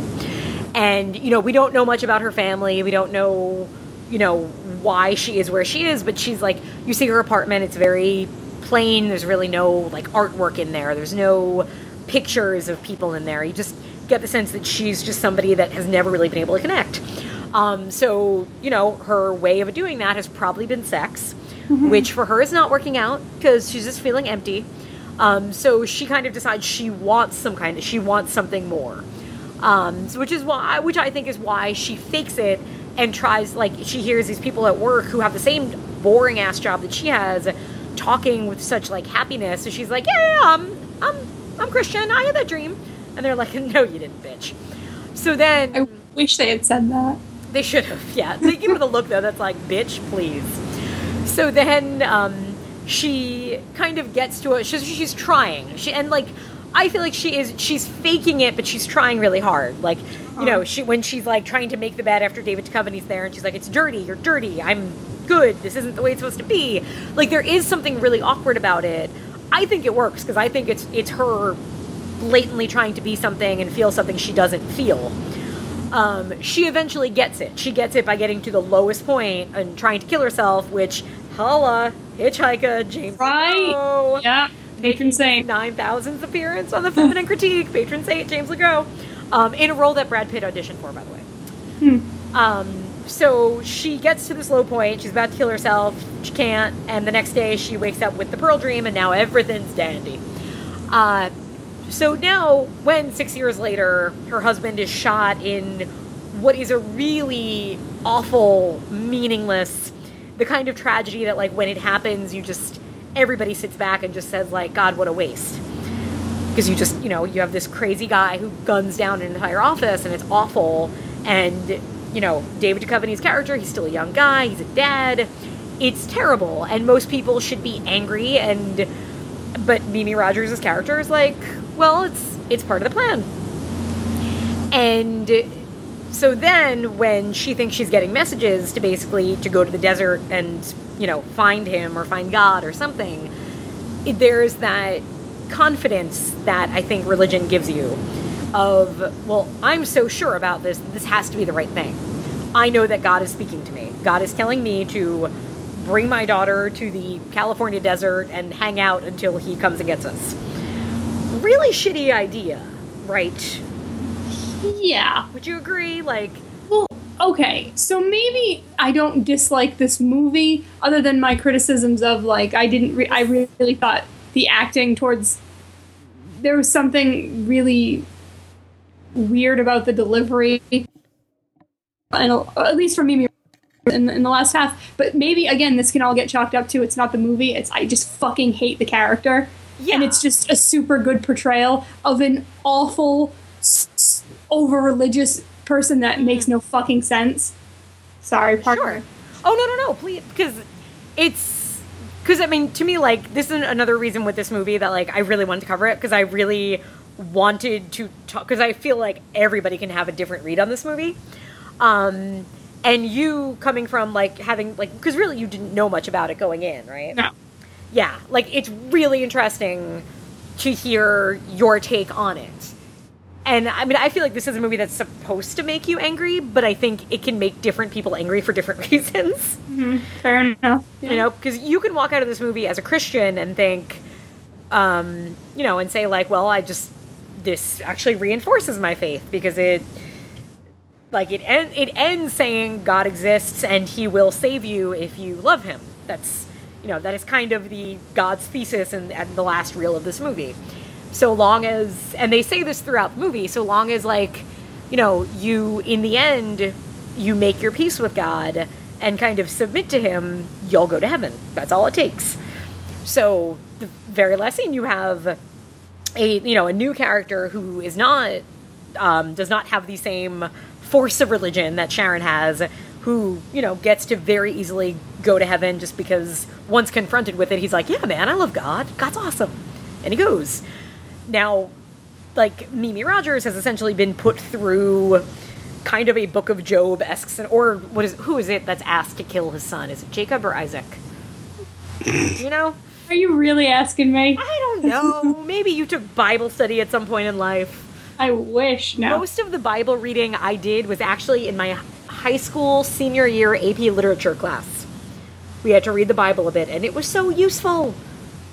Um, just for knowing certain references and clues on Jeopardy. Very useful. Um, but there is, uh, I want to say it's Isaac, but I might be wrong.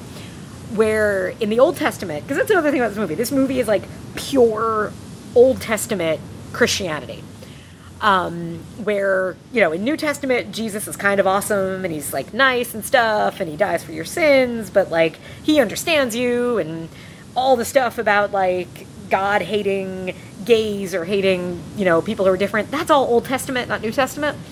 Um, so, but like Old Testament is where you have God and the devil making a, a deal with, making a bet on Job.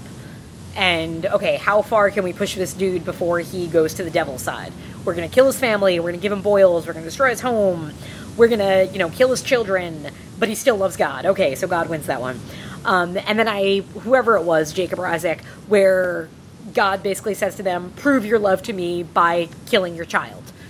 And I think, and I might be wrong, in the Bible, like the the the dad is about to, and then is stopped by God.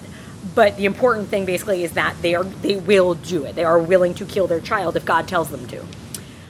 So in this, you kind of you have a weird thing though because God isn't telling Mimi Rogers to kill her daughter. No.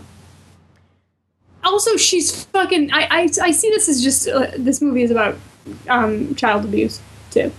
just really, like, really, I I hate I hate everybody in this movie. They like the little girl is like, well, you're telling me. uh, Sorry, I'm I'm very I don't. Organized religion and me aren't friends. Um, even though this movie ends the way it ends, I will still say this.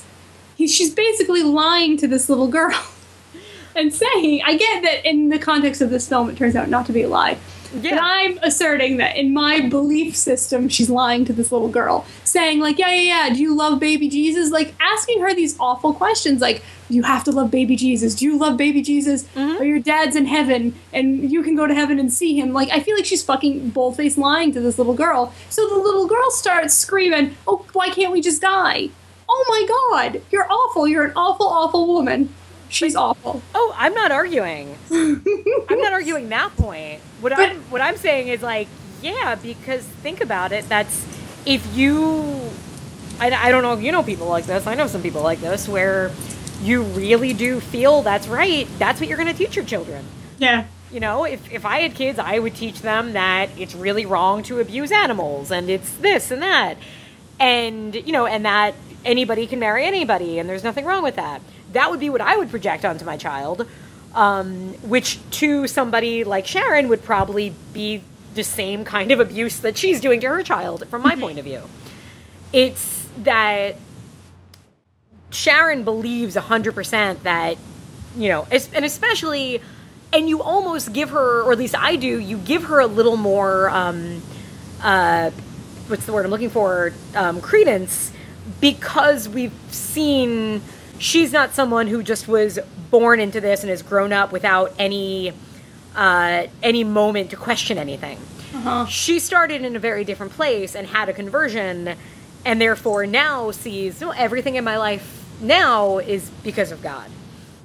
And i know this because I, I know what it was like before god was in my life. I know how awful it was before i loved god and before he loved me. So to her it makes perfect sense and why wouldn't she teach her child this i'm not saying she does it right but i'm saying for the character it's absolutely what she would do um, and it is infuriating. And I think this movie is designed to make you really angry. And I don't think anybody is supposed to be telling, like, rooting for Sharon to shoot her kid. Well, then it worked. Right. um, but I think at the same time, like, you're listening to the logic of it and you're watching it, and, like, it makes perfect sense if you fully believe this. Right? If, if I fully believe I'm going to heaven when I die and I'm miserable on earth, well, then fuck, kill me. Right? Yeah. Yes. I, I just I hate this character. Oh, yeah. She's awful. She Okay. kills her child. It's, it's not excusable. But then not, not only that, she kills her child, and then she's all totally like, "Oh no, I'm not into this anymore." Well, I think. What? I mean, I. And I don't know. She's super past the Bucky on it because she's like, what, there, there can't be a God because God wouldn't let me kill my, Well- God let me kill my kid. again to go back to whatever the biblical story of the character whose name I can't Fucking remember. ownership. God doesn't let him kill his son. God She has no "Prove to me ownership." that you're going to kill your son, but then at the last minute he's like, "No, no, seriously, dude, you don't have to kill your son. I just wanted to make sure you were going to do it." In So she was- God so- him. God lets her do it. Are you asserting that she was she was waiting to be told not to in some way? Like, oh no, no, you don't have to do this. I think she believed 100% that she was doing what was right. Now, another argument that I think makes this a really interesting, like, and this was the thing that, like, really kind of, once I thought about this, it made me, like, really rethink a lot of other things. Um, is she cheating by killing her daughter? And essentially, she she's been told she hasn't really been told anything specific. She she gets a sign that basically says go to the desert and wait. That's what she interprets the sign she gets to be. Yes. So she brings her daughter there and she waits. And she keeps she's saying, "Well, we're just going to wait, you know, for another sign." And it, it's like the old um what is it? The old like joke of the guy who's like really religious and there was a flood coming and he's like, "Don't worry, whatever happens, God's going to protect me." And so the flood starts coming and outside there's like neighbors coming by in a boat and they're like, "Hey dude, come with us, we'll help you." And he's like, "No, no, no, God's going to take care of me." And so then like you know, the uh, a day later, and now he's on top of his house, and his house is sinking, and he's gonna drown. And a helicopter comes by, and it's like, dude, climb on the, you know, come, we'll save you. And he's like, no, no, no, I have faith in God. God's gonna protect me. And then the guy dies because the flood comes up, and then the guy goes to heaven, and he's like, dude, God, I thought you were gonna protect me. And God's like, well, what did you think the helicopter and the boat was for? But um, um yeah. Well, yeah. joke. Yeah. Well, not Or not really. not as a joke, but as like the Yeah, parable of somebody who is so intent on a sign from God, a sign from God that, that ignores the signs. and because if you think about it, she's in the desert with um, with her daughter. They are not, um, and I think this is a very specific choice. They're not in the middle of the African Sahara where there is nobody around for hundreds of miles. They could at any point, and they do, get in a car, drive 10 minutes, go to a Burger King, and eat and come back. Um, they have that choice yes. uh, you could argue that their God has given them that choice. Every time, because she says it like twice, like, oh, you know, we're to wait for a sign. And somebody does show up. The cop comes by and says, like, are you okay? Here's a blanket, here's a candy bar.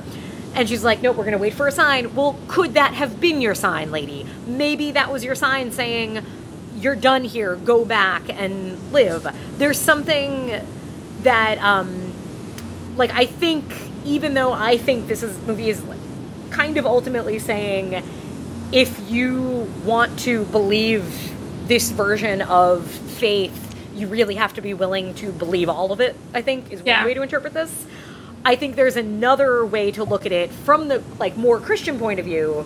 Because again, I do feel like this you could use this uh, you, uh, like a person who is very confident in Christianity could argue this to be a very strong reinforcement of Christianity.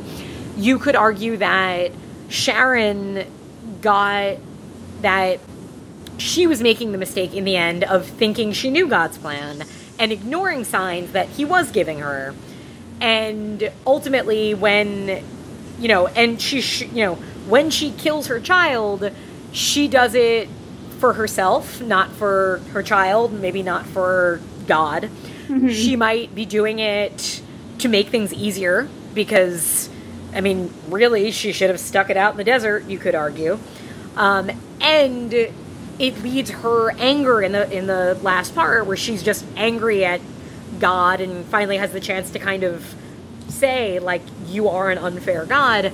It's like yeah, but it, you know a certain branch of Christianity would say you have no right to. Of course, he's an unfair God. That's the nature of God. He's whatever he does is right. Um, so I think it's just like really forcing you to consider the world like consider what um, faith i guess is from this really extremist point of view i'm not saying it's a good thing No, you're you're right. I'm just going with my gut reactions on this, and my gut reactions made me infuriated and disgusted. disgusted with the movie as in this was a stupid movie or disgusted with like No, never with this is a stupid movie.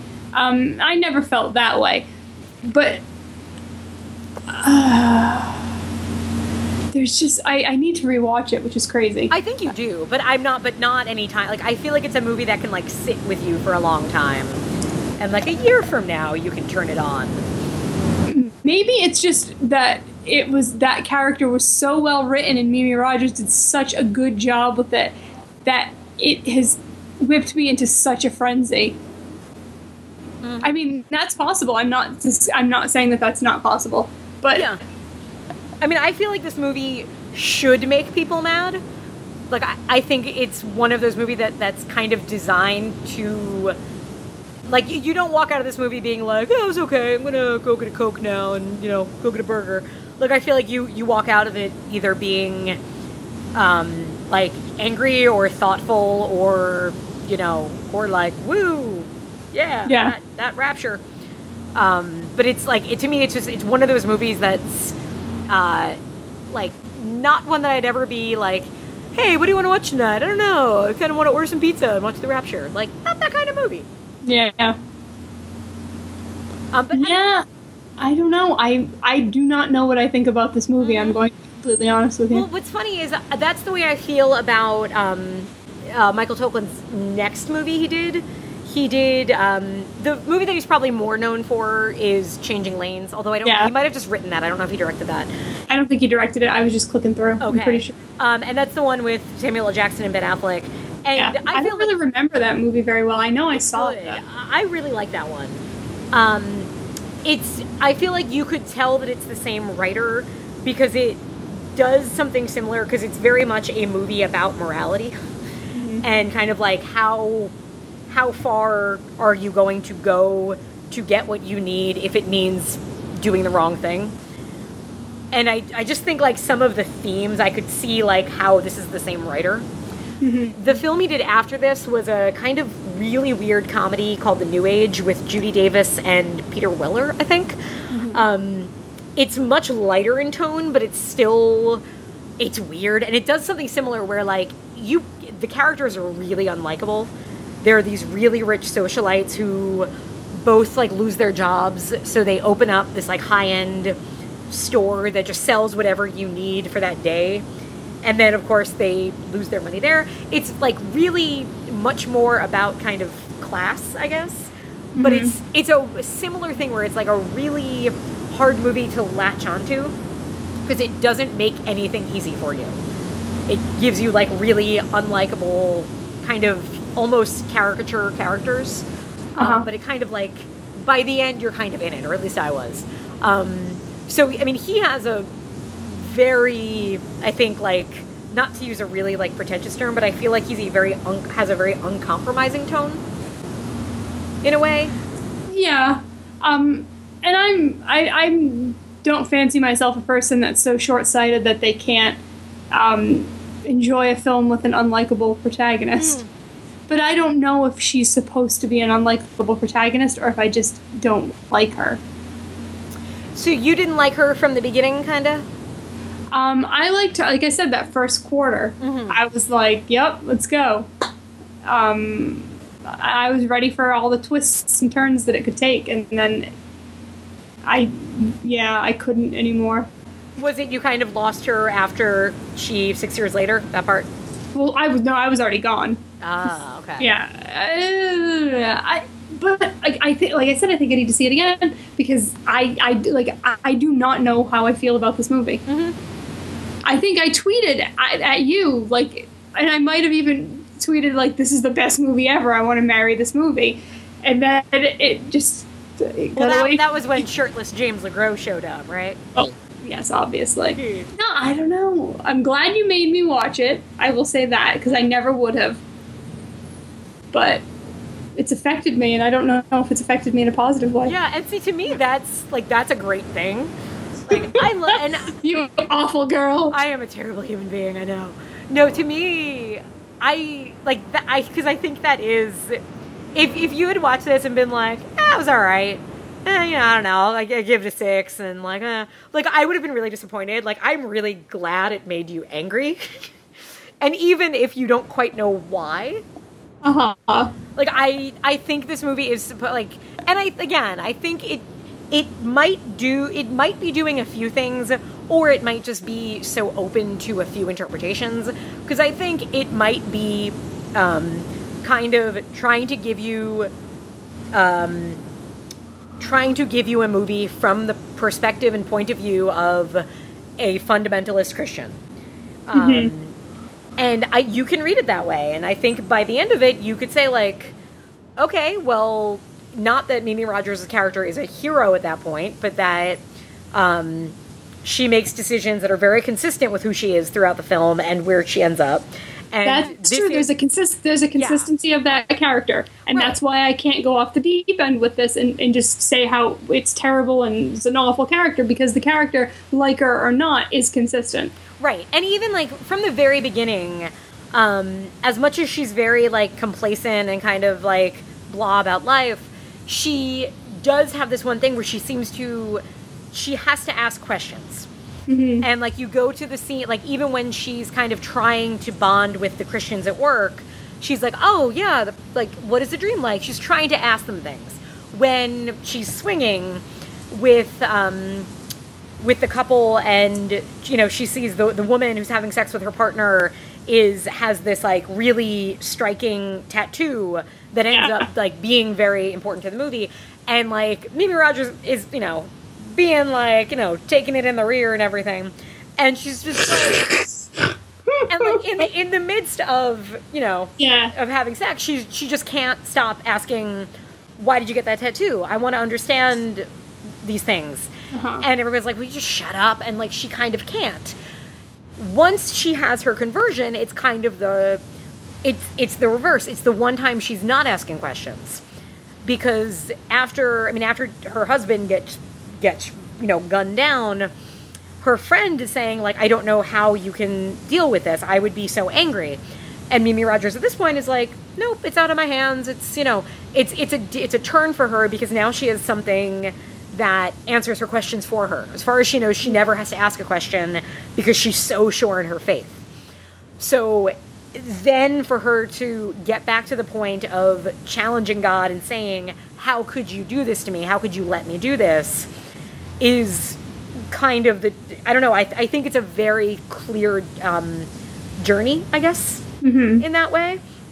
Um, yeah, and I think it's important that we see her go through those steps of questioning um, and then accepting and then questioning again because that's to me that's like a big part of faith is there's a lot of and again like i'm in it like i i don't have much of a like i was sort of not really raised catholic where i have a basic understanding of the bible based on catholicism.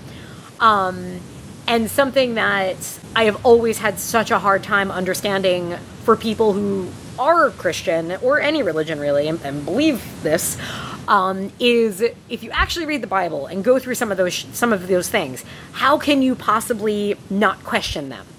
How can you accept that the same God who, um, you know, killed all of humanity and told a man to kill his son and, uh, you know, and accepted a world where women were raped and sold into slavery at all times, how can you still use that source of reference as what you live by today if you don't believe those things, presumably? And I feel like this movie is kind of saying that very thing of, okay, if, if you th- there is probably a lot of comfort to be found in religion. As we see, she's happier when she has real faith. Yeah. But the cost of it is, um, you know, you are essentially, at least in this ideology, you are submitting yourself to the will of something that, you know, it could be making horrible, awful, inhumane choices for you, such as allowing you your husband to die and you to kill your child Yes. but that is the cost of what you have accepted, maybe.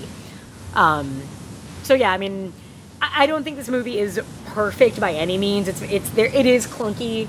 Some of the dialogue is not smooth in ways that it maybe should be. I think a lot of it is intentionally awkward. Yeah. Well, okay. I would have to watch it again to, to get that intentional. but I think some of it is just maybe not that smooth writing. Um, and the same thing with like some transitions and just visually, it's not.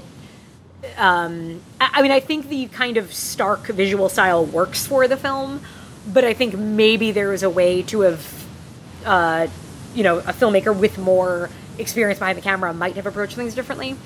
Um, and even, you know, in what it's trying to say, well, I don't really know. I think there's a lot of things it might be trying to say. Um, I just, I kind of love that the film just goes for it. You know, Yeah. uh, and I think it's actually funny throughout. Really? I, there were some things that made me laugh. God made right. me an information operator for a reason. That Oh. made me chuckle out loud. All right, fair enough. I mean, I remember that line, so that says something. There you go. Um, I mean, I like the way it ends. David Duchovny has a mullet. That's Yeah, exciting. it's exciting. Um, Not in it as much as I thought he was going to be, but No, no. Um, he is on the commentary track though. well, The, the it's like- DVD does have a commentary track, so. Um, it's mostly Mimi Rogers talking about how I think like she got really sick when she was making the film, which is kind of rough because she's in almost every scene. Yeah, she really does carry the whole thing. Yep. Um, there was a Kane. Did you catch Kane Hodder? No. Oh my God! I wish you had told me to look. I had totally forgotten that he was in it. It's the scene where David Duchovny is firing the employee. Uh-huh. The security guard is Kane Hodder. He's just standing there. he's got- no, he's got I. You know what? mullet. He's got Because I was in such a time crunch today, I was actually making lunch when that part was Oh, on, yeah. so I had the TV really loud. I wasn't looking at it the whole time though. Yeah, no, it's a pretty badass mullet. Um, I mean, I I really like Mimi Rogers in it. I think it's a really tough. Um, it's a really tough role, and I, I I'm sure other actresses could have played it maybe better, maybe differently. I think there's she has a really good sense of detachment that I think works really well Yeah. this is probably the thing that I've seen her like this is the only role I've seen her like really have to go for it in, I guess. Um and I mean I, I think she works in it quite well. Uh yeah, it's it's it's an odd one. It is. It is not an easy watch. Um, again, with that first shot, I just I love how it because it opens on this kind of camera pan of all of these phone operators doing the same thing, being interchangeable. So much so, symbolism that Mimi Rogers is in the middle of a call and she gets replaced, and it doesn't even matter. Like Yeah. you know, she stands up, a woman sits down, a woman who's who's black and looks nothing like her, but it doesn't even matter because that's how kind of meaningless her life is. But then, then there's a pearl, and then there's meaning. But then you know, You kill your kid. then you kill your kid. But who? But you know, Woo! and God forgives you. But who forgives God, Christine? Who I don't know. Who Chri- forgives Mimi God? Rogers don't forgive God. You Mimi Rogers Clearly. not forgiving God. She's gonna sit in limbo forever. Forever. I mean, until like maybe, I don't know, maybe like God will take pity on her and like throw down a deck of cards or No, forever. Candy Crush or something. That's her lot in life now. Oh, that that is the lot she chose. Um, I like that there are no there's no music over the closing credits. Yeah, I, I liked that too. Yep. Um, and the music actually I think was uh, Thomas Newman, who I believe is the guy who did the Six Feet Under theme. Oh, really? Yeah, and I mean Huh. I kind of the there's there is a lot of music in this movie used pretty interestingly, just because you have raptures and stuff. yes. and I kind of dug it. Like it, it has visually, it just it and um, just like the overall look and feel of it. I can't think of a movie I would compare it to Oh, I can't think of anything. because I, I mean, I kind, I kind of love that you have this fantastical, um, big ideas, uh, end of times, but yet it looks so simple and stark and everyday. I kind of Yeah. really like that contrast. Which again, how much of that was somewhat limited, maybe budget and behind the scenes experience versus this is really what he wanted to do. I just think it ends up working in the end. Yeah. So do you have more to say? That, I uh, I really don't know. I I need to hmm. see it again. I have feelings. I don't necessarily understand them all. Um, it's I will say because it made me angry that that says something.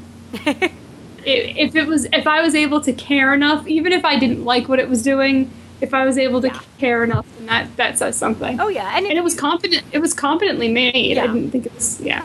Um, I didn't check the Rotten Tomatoes, but if you look up like writing and reviews for this film, you pretty much have it's a definition of a polarizing film because Yeah. you have you know Roger Ebert gave it four stars. Um, one review I've read was like, "This is the worst film about faith I've ever seen in my life," and like and so on. Like you get um, there are a lot of vastly diverse opinions on this movie from both sides. You have, and that's another thing that I just think is so fascinating about this movie because you have atheists who love this movie, you have atheists who hate this movie, you have Christians who probably love this movie, and Christians really, really hate this. Well, I read stuff on IMDb um, earlier. That's what I did get to do is look through that. Um, and there were, yeah, there were Christians that were all about it. Oh yeah. Like, yeah. because you can easily make a case for this just being a movie to reinforce faith and say well yes you you don't get to forgive god because he's god and he makes these decisions and you know you have you know it's not your place to question things and um, and guess what there's a rapture so see they were right all this time Exactly. I think the fact that it ends with the rapture is, is very telling. Right, to, to an extent, you could say, well, that in itself kind of makes this movie, might give this movie a bigger air of Christian credence because, yeah, they're right. They're saying it's a rapture and there's a rapture. I love raptures. Although, Clearly.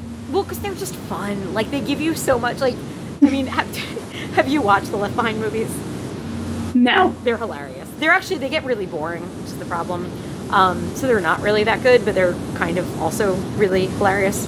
Um, but just in general, I just I love the idea of raptures because it's the same reason I like post-apocalyptic stuff. Like, Yeah. it's just a really cool concept. Yeah, this is a total, totally an Emily movie. Yeah. Well, we we were talking about uh, like our wedding and like you know like okay planning the dates and everything, and you kept saying I'm like well you know like anything can happen if we plan it outside like it could rain. And then I'm like yeah, or we could have a rapture.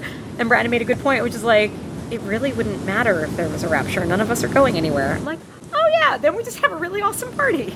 I would be. I would still be there. That's I'd right. Most like, of us would be. I mean, I might have a family member or two who would have to vacate. Um, Yeah, they'd have to leave early, but you know. for me is what I say to that. Oh my. Mm-hmm. that took an interesting turn.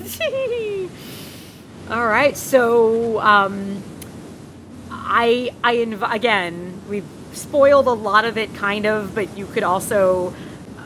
I mean, you could actually listen to all of this and watch the movie, and I think still Exactly, but it doesn't matter because it's all about the, your interpretation of the events that do. Yeah, place. I mean the Yeah. first time again, and it's it's why you do need to rewatch it at some point. The first time I watched this movie, uh, because I had no idea what to expect, it's it's one of those movies that your first viewing of it can only tell you so much because you're so surprised by where it goes yeah, that you don't you're not watching it looking for things you're just like what the oh my god oh my god um, i'm angry oh my god whereas once you kind of know and revisit it you're um, it, it's i would not com- i'm going to kind of make a far reaching comparison to martyrs uh huh. now, Martyrs, uh, the French Canadian horror film from a couple years ago that everybody everybody loved. I loved it, but the first time I watched it, I was so caught up in where is this going next. It starts out as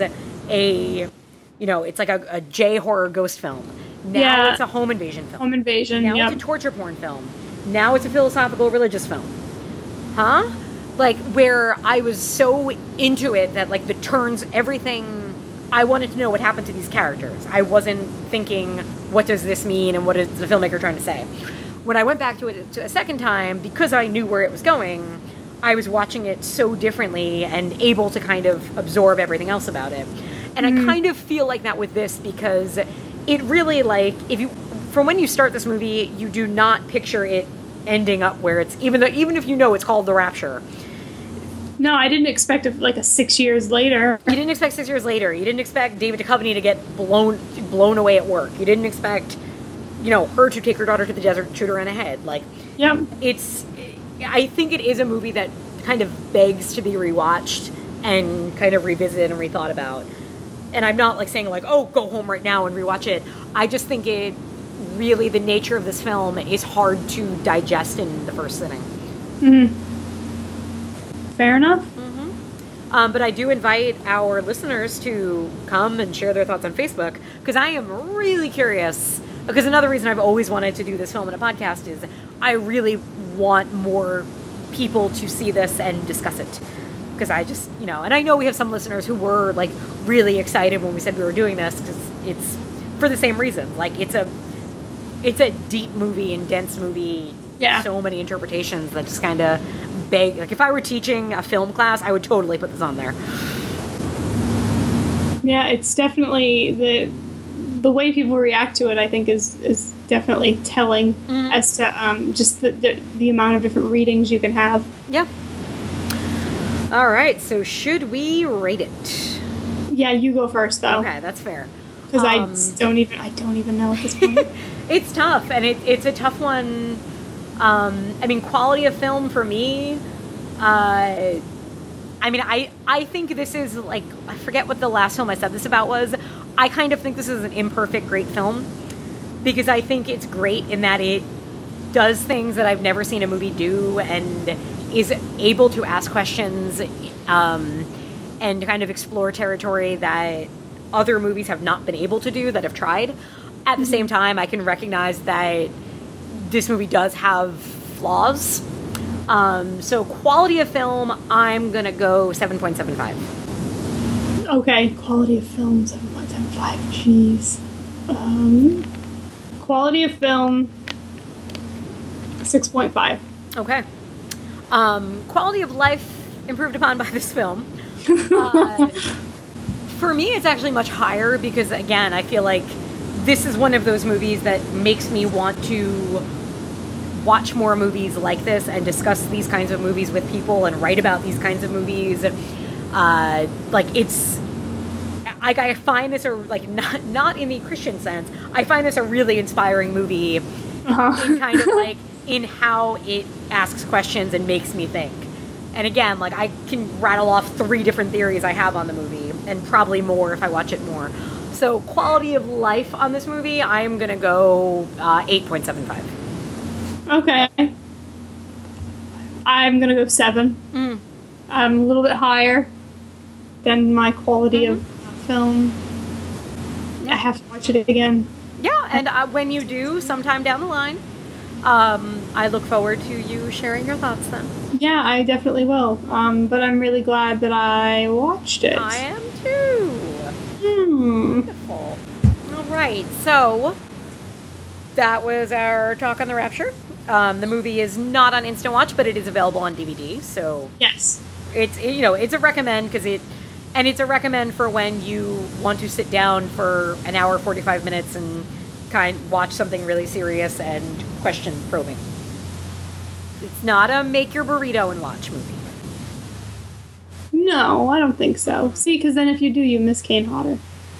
it's very true with a mullet christine with a mullet there was some serious hair going on I better put it back. And, and we didn't talk about this but mimi rogers has the best bedhead hair ever yeah, her hair in this movie was like constantly just great. Like she wakes up sleeping and she just has like big happy curls. Mhm. Kind of jealous of that. Anyway, yeah, nice all right. So, do you have a Netflix instant recommendation? I do. Now, forgive me if you've um if you've said to watch this, Okay. and I didn't and I didn't pick up on it. I'm Um, not listening. It's fine. No, I just I this movie is so forgettable because funny story. I watched it and then I said to my mom, "Mom, I I watched this movie. I think you might like it." And she got so mad and she's no. like, "I told you to watch this movie like 2 months ago." it happens to me a lot. "Oh, I don't listen to you, mom." Um, it is a movie. It is on Instant and it is called House Hunting. I, I don't know this movie at all. Okay, if you saw the cover that's on Instant, you might recognize it. Um, but I actually kind of liked it. It's new. It's like from this year. It's super low budge. Is it House Um, Hunting two words? Uh, yeah, I believe it is two. House. Okay, there we go. Art Um, LaFleur is in it. Oh, it is a save and instant watch. It is not a. Uh, wait, 2013. Upon entering a deserted farmhouse, two families discover that every attempt to leave takes them right back into, right back in. Is that it? yes, that one. Okay. Okay, I'm I'm adding it to my list. Um, it's I thought it was it did some interesting things. It was surprisingly watchable. I had low expectations, and Art Lafleur is in it, and he acts his ass off. Do I know this Art Lafleur? Yeah, he's super famous character actor Art Lafleur. Google his face, and you'll totally know who he is. I'll Google your face. Um, Netflix believes I will rate this movie four and a half stars Huh? out Weird. of five. So they think I'm totally on board with House Hunting. Yeah. Um, Art Lafleur is in everything, man. Art LaFleur. Um. But yeah, I, Big I Field of Dreams. Oh, yeah, yeah, yeah. yeah, this guy. Yeah, oh, he's, in it. Blob, right? He's the Yeah. he's the the Yes, um, yes, yes, yes, yes, yes, yes, the yes, yes, yes, yes. Yes, he's in the blob. Um, he fucking kills it in this movie. Oh. And he doesn't need to. Huh. But he's like totally in it. It's awesome. So Okay. that's mine. What's All your I'm, I'm putting it on my queue. We'll see if I get to it uh, before. Um, ooh, he was on an episode of Angel. Yeah, he's in everything, man. Clearly. I remember that episode. Okay, so my pick is um, another fairly recent film. I want to say it was from two years ago or so. A Greek film. Um, because, you know, the Greeks are not generally known for the film industry. But in 2009, uh, there was a film that came out of Greece that got some attention. Um, and it's pretty wacky and weird. And it is Dogtooth. Did you see Dogtooth? No, that's been on instant for a while, right? Apparently, yeah. I just I Yeah. never I'd seen it. I think I rented the DVD a couple years ago when it came out. Okay. Um, It's on my queue. It's been on my queue, and I have not seen it. yeah, it's it's an int- it kind of defies easy categorization because you have it's it's a family drama, but it's very um, it gets pretty dark, it gets pretty twisted. It's enjoyable. I'm the first like if I had to program it with something, I would probably pair it with like maybe like a Bad Boy Bubby, but not quite as extreme. Mm-hmm. But still interesting and quite different. So that is my recommend. Hmm. Yeah. Well, maybe I'll actually have to watch it. I think you would find it in. I don't know if you would like it, but Mhm. regardless, I think you would find it worth watching. Yeah. All right. like, like not like oh, I don't know if you like it. I feel like it could turn off a lot of people just for a lot of reasons. Yeah. But I don't know. I found it just it it again it goes for it, um, and it's pretty brutal, but it's also kind of funny and it's kind of strange. Hmm. Yeah, you're not the first one to say good things about it, so I should really look into it. All right, and now should we tell people what we're gonna cover uh, when we next meet? Sure. Um, I picked something You did. I've wanted to talk about, You have. and I have talked about it, just not on the show. Well, I have talked. have. Never. I mean, like, yeah, whatever. Semantics. Um, in honor of the sequel's release, um, whenever you listen to this, for me, it's on Thursday at ten ten. For other people, who knows? Um, I have picked um, Thor to speak about. mm-hmm. I'm very excited to talk about Thor. So Emily paired it with something awesome. Um, yeah, I, there was a lot of ways I could go with it, um, but it just seemed, be, you know, for several reasons. Um, we're gonna go with uh, the theme. We're in keeping with. I'd like to see more Peter Cook stuff. Um, we're gonna cover another movie that he co-starred in, along with one of my favorite actresses of all time, who apparently, who sadly um, cannot get a good job ever anymore. Uh, Faye Dunaway in a little movie called Supergirl. Yay! I'm so excited. I've not watched Supergirl since I was probably nine years old.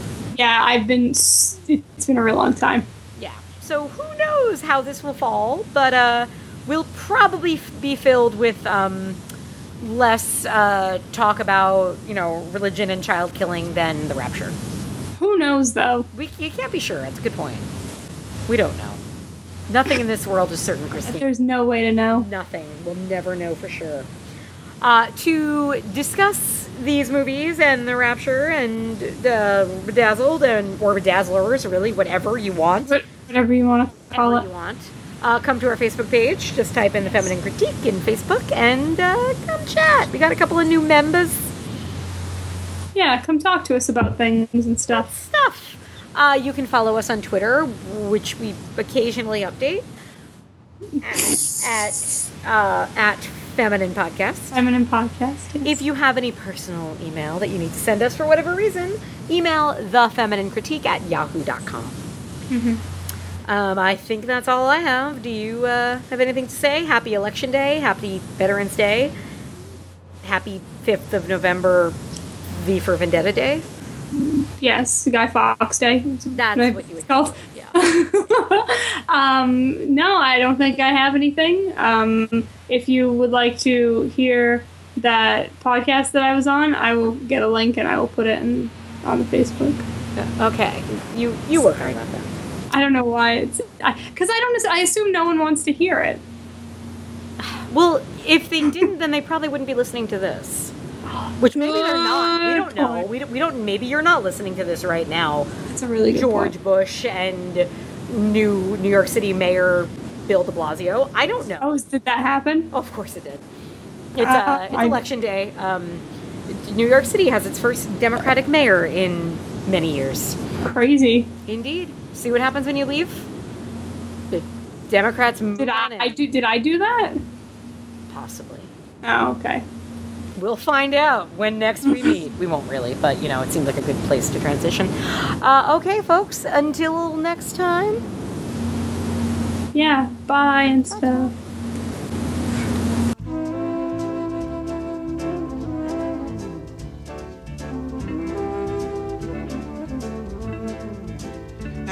Your mind lies in the devil's workshop, and evil doing's your thrill, and trouble and mischief is all you live for, you know done well, and that you go to hell,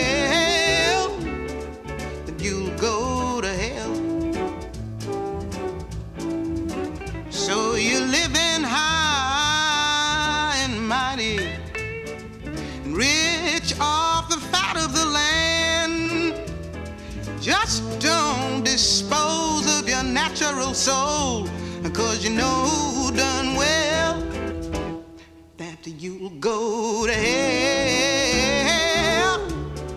that you'll go to hell. Say hell where your natural soul burns. Hell where you pay for your sins. Keep your children from wrongdoing. Cause you know done well that, that they'll go to hell. They'll go to hell. I say, hell, man, woman created. Hell, to live for eternity. Hell, but an apple they ate the tree of hate. So you know done well that they went to hell. They went to hell.